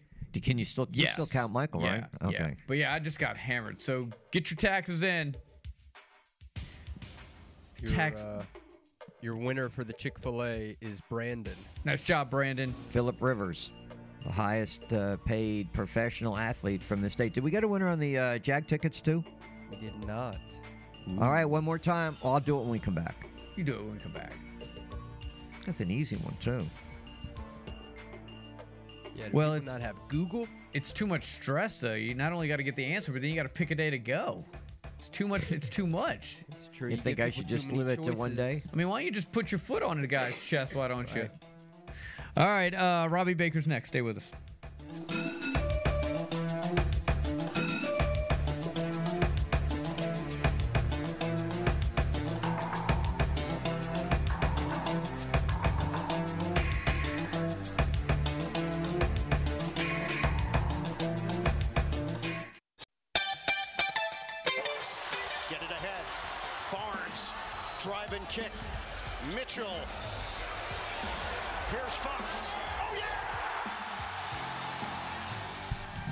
832, here we are, getting ready to wrap things up. Not quite yet on a Tuesday edition. It's the opening kickoff right here on the sports station, WNSP. You know, if uh, Aaron Fox played for many other teams other than the Sacramento Kings, he'd be like first team. He's had a great year, but it's kind of gone overshadowed by the fact that he plays for the Sacramento Kings. But now eh, his his stock is really rising. Uh, one one final note on the, uh, the these Jag tickets uh, for Friday night or Saturday or Sunday, uh, four tickets to one of those three games. Just call Nick and tell him who was the 1998 Jag who won Sun Belt Conference of the Year honors, and he also has a World Series ring with Miami. He's in the Mobile Sports Hall of Fame. Anything else I can do? I, other than other name? than walk out on Dolphin Street and hand somebody the tickets, Right. I can't think of All anything. right. Robbie Baker, uh, he knows a lot about sports here in Mobile, but he's now in Arizona enjoying that great weather out there in Phoenix. He's a Fox TV sportscaster, did a great job here. Covers the Phoenix Suns. Robbie, welcome to the show again. Good morning. Hey, good morning, guys. Would it be safe to say that tonight's Phoenix game two is the most important game of the season for the Suns? Uh, it is incredibly important. Um, I mean, obviously, you don't want to go down 0-2 in a series. Uh, for me, though, I'm more interested in just how how it looks. I mean, obviously, you want to you want to get the win. You don't want to go down 0-2 and go, you know, be down 0-2 and go on on the road. Then, uh, but I just want to see how this team looks because there was so much talk about there was only you know nine games with Kevin Durant and everyone healthy in the lineup and everything entering the playoffs and. I wasn't necessarily too concerned about it, mainly because nobody on the team seemed too concerned about it. But that seemed to be the issue in Game One, especially in the first quarter. Um, and even afterward, head coach Monty Williams kind of hinted as such that they just they didn't really they didn't have the cohesiveness and they didn't really have the the rhythm that uh, we were hoping to see in that first quarter. And all of a sudden, you look up and they're down double digits at home. Robbie, Nick, who's touts his own predictions, and I, we both agreed that Phoenix would represent the West in the uh, conference fi- in the uh, championship round against Milwaukee. And I'm thinking, playing at home, if they fall down two games to none, wow, that and then having to go play the Clippers in Los Angeles, that seems like a tough task to me.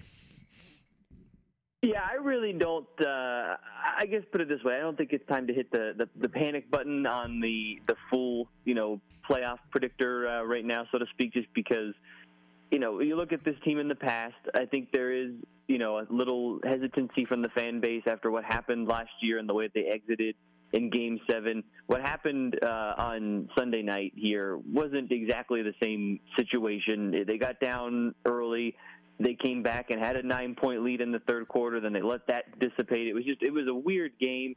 And a lot of the stuff that they the issues they had are things that are correctable, at least in my opinion, in terms of Russell Westbrook had a, a Russell Westbrook game where he shot three of 19 from the field, but he impacted the game with the block at the end, his pesky defense, his effort they can do some stuff to try to you know screen him off of whoever he's defending and try to get uh, Kevin Durant more open looks without Russell Westbrook uh, bothering him.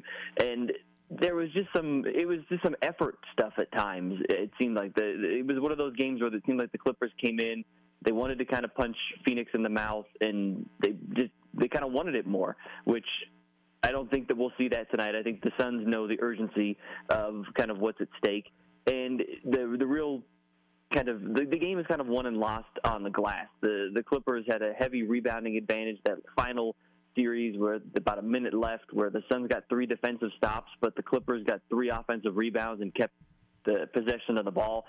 That that type of stuff is stuff that I feel like clean, uh, Phoenix can clean up just with kind of the, the the knowing that they need this game too.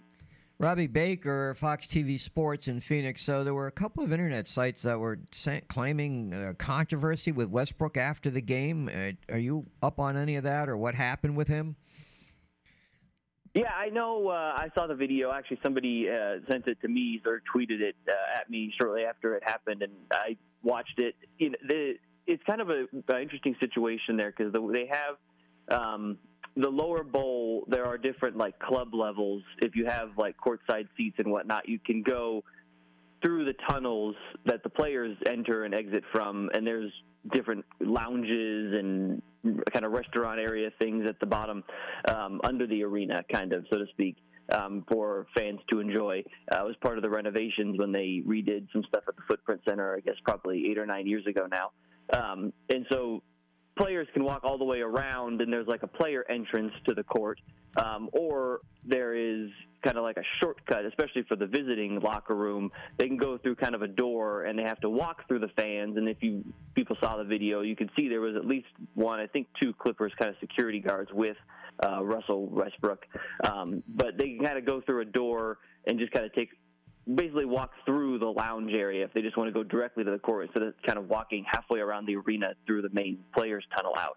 So I'm assuming that's what happened is he took the shortcut to go straight out.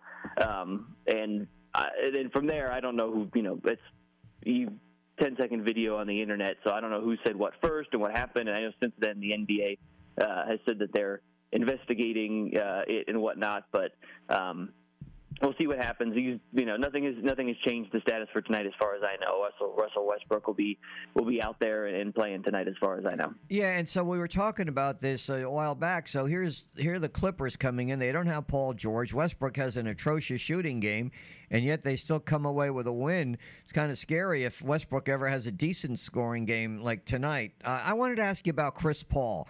Is he contributing these days? I mean, is he? I know he's up around 38 now, but is he still a factor?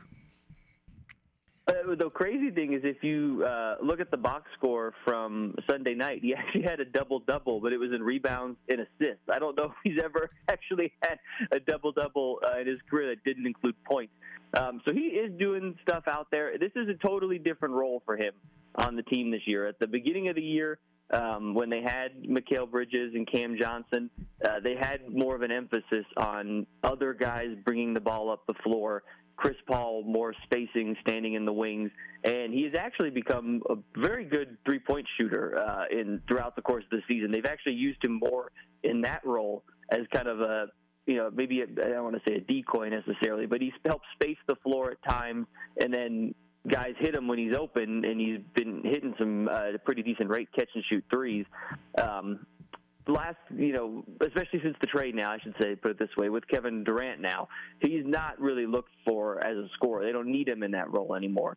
Um, but at the end of uh, Sunday night's game, he had some of those patented mid-range, wide-open looks that he unfortunately just missed, and that kind of goes back to what I was saying earlier. It just felt like a a weird a weird night, and even after the game, actually in the locker room, uh, somebody asked Chris if whether it was his off night shooting or just the team if the week off in between the end of the regular season and, and Sunday's game one played any part and he kind of cut the reporter off and was like, Nope, next question. We're not worried about that. Like but so the you know the mindset was right for the guys that was, you know, the time off isn't going to affect us, but I think just watching it, you could see yes, having a week off, you can practice as hard as you want, but the intensity of playoff basketball, you can't recreate that until it happens.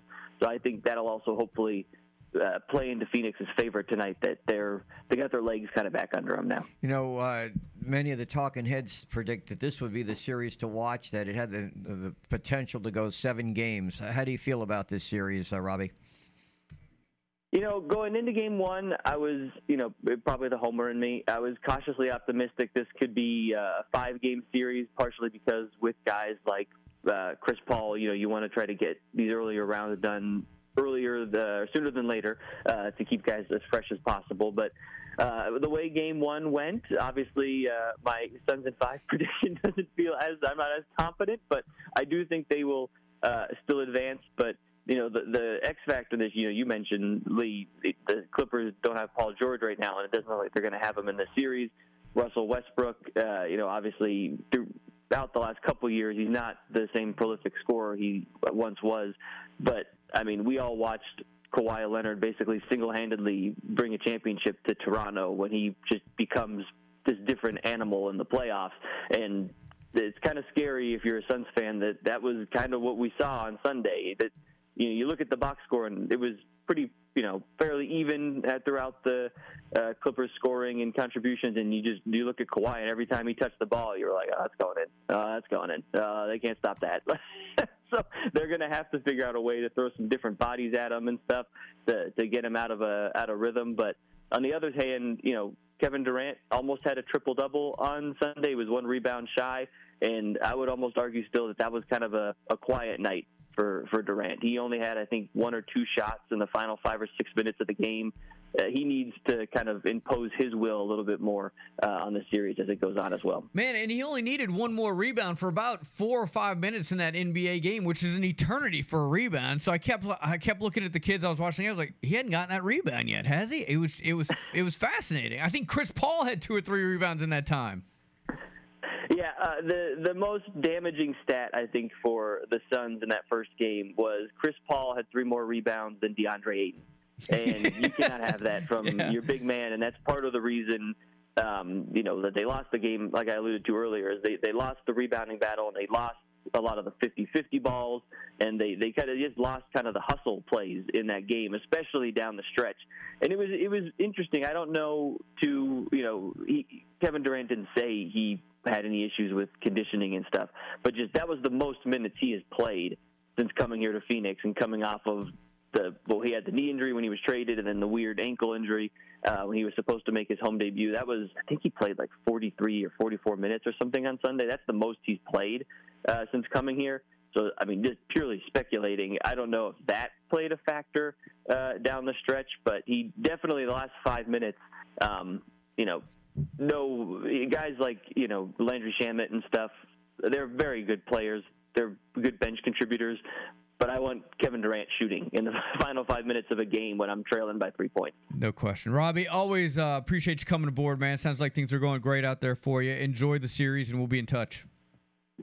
Yeah, thanks for having me, guys. I appreciate it. That's Robbie Baker, ladies and gentlemen. One final segment of the day. We did get a winner on the South Alabama tickets. Congratulations to Jason. Yeah, Juan Pierre was the answer. Sun Conference Player of the Year in 1998 and a championship uh, ring with the Miami Marlins. All right, one final segment of the day. We'll wrap things up. You guys can jump in at 694 1055, give you a sneak peek into tomorrow's show.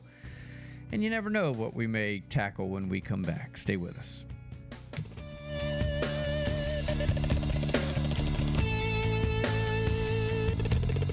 Hi, I'm Joe Godfrey. I'm a big fan of 105.5 WNSP Sports.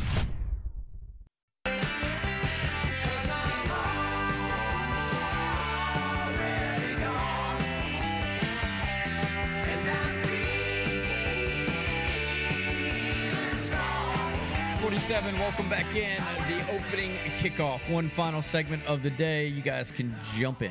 You know, I, I'm a big fan of the Eagles band.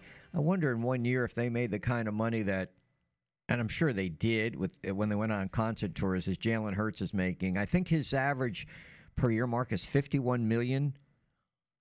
And I don't know, you know, what bands gross, you know, when they tour and so forth. There's so many people they have to pay off and things like that. But anything tagged with Eagles these days, especially with the Philadelphia Eagles, that's a huge, huge contract. But as we pointed out, who knows? Maybe in four or five years, Bryce Young is getting double that.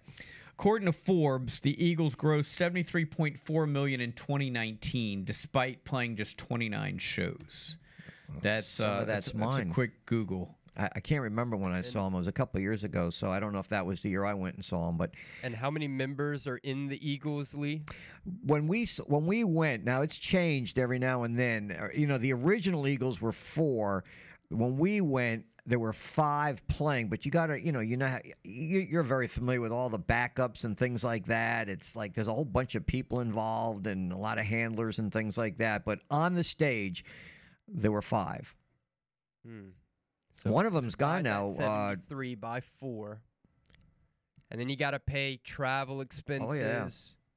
An evening with the Eagles tour grossed an average of three and a half million per concert. How about that? I'm a Pretty wealth of knowledge. We should get a band going.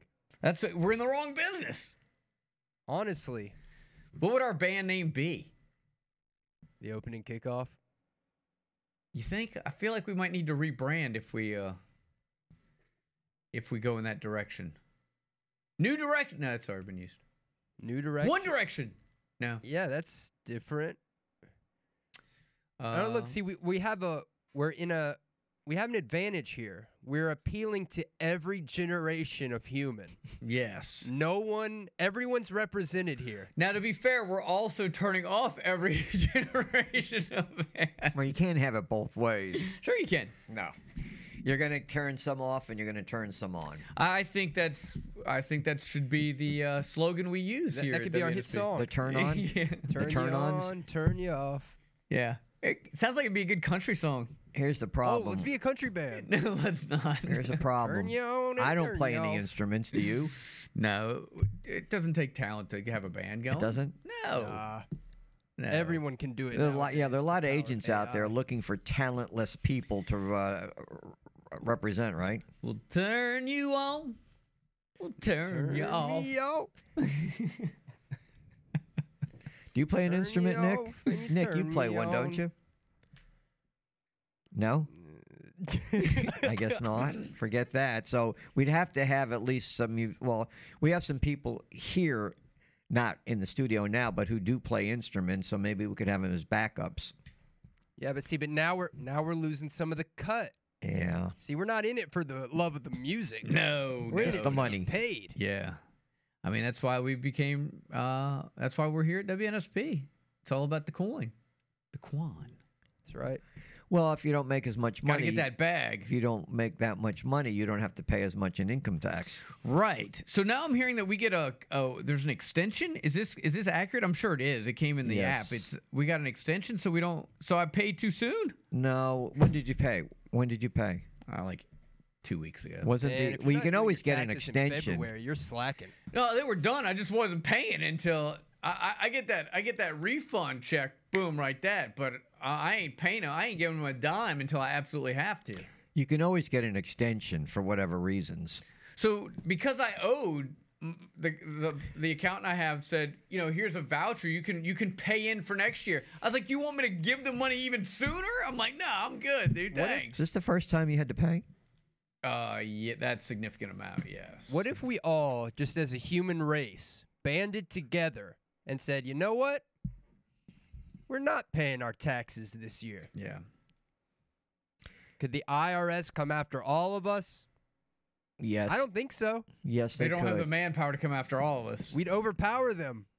So here's my thing, and I've said I say this almost every year. How different would it be? See, they they've got the greatest scam in the world. They take it out of your paycheck, then make you tabulate whether it's right, Yeah. Yeah. and then tell you when they want more. Yeah. So what if they just sent you a bill? Here are the taxes.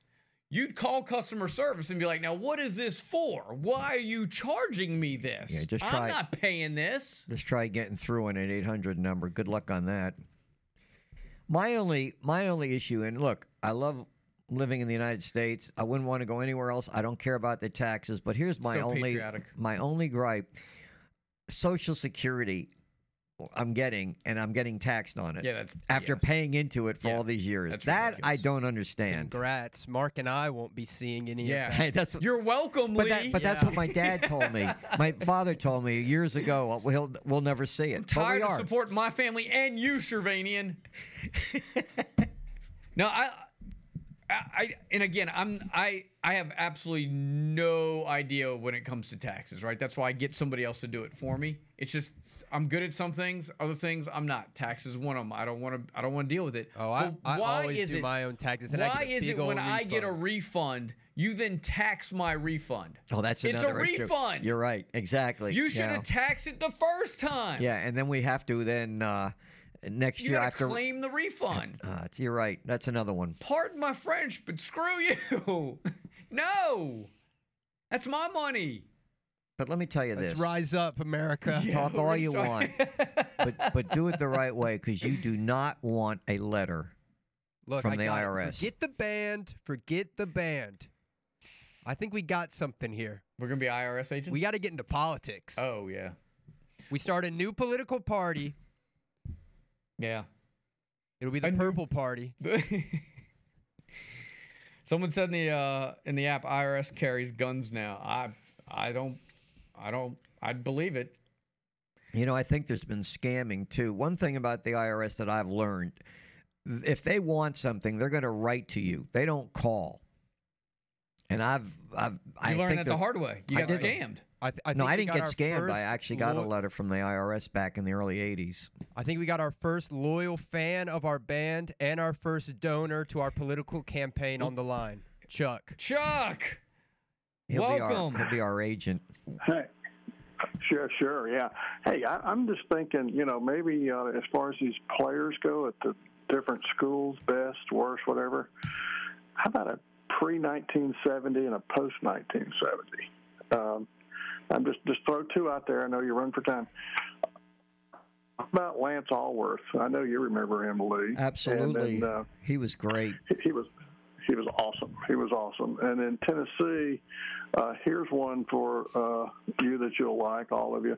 Doug Atkins, former New Orleans Saints. He lettered in football and track and in basketball. He was uh, a member of the Cleveland Browns. This is where you come in, Lee. He made All Pro, I think, in his second season. But according to Pat Summerall's book, who, by the way, played at Arkansas, pretty good player himself, Paul Brown traded Doug Atkins away, even though he was an All Pro. After Mark, catch this, he burped out loud in the team meeting. Oh, it's a serious offense. Yeah. Yeah. It, it could have been worse, but let's just leave it at that. It could have been worse, but yeah, yeah. So, so uh, uh, apparently Paul Brown was all business. But anyway, guys, good catching up with you. Y'all have a great one, and uh, we'll talk to you soon. In the uh, Jimmy Johnson book I'm still reading called Swagger, he cut a player who fell asleep during a uh, a meeting with the coaches. Oh, you would have been cut from WNSP a long time ago. Have I ever fallen asleep?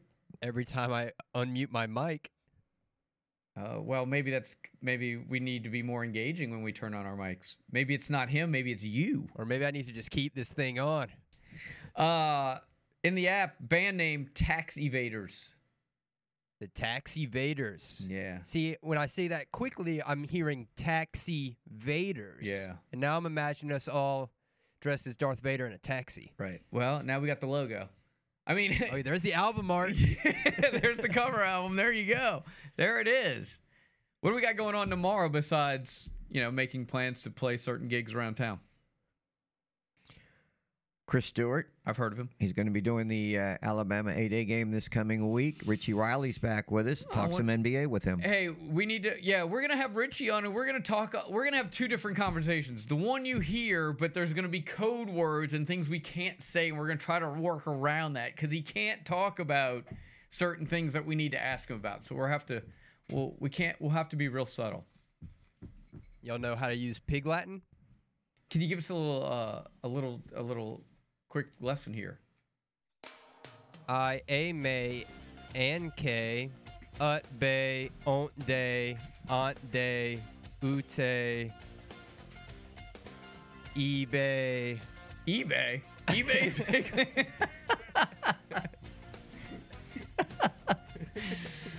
Oh yeah, we'll work on that. That does it for another edition. As always, we enjoyed it. Hope you did as well. We'll be back tomorrow at 6 a.m. Until then, see ya!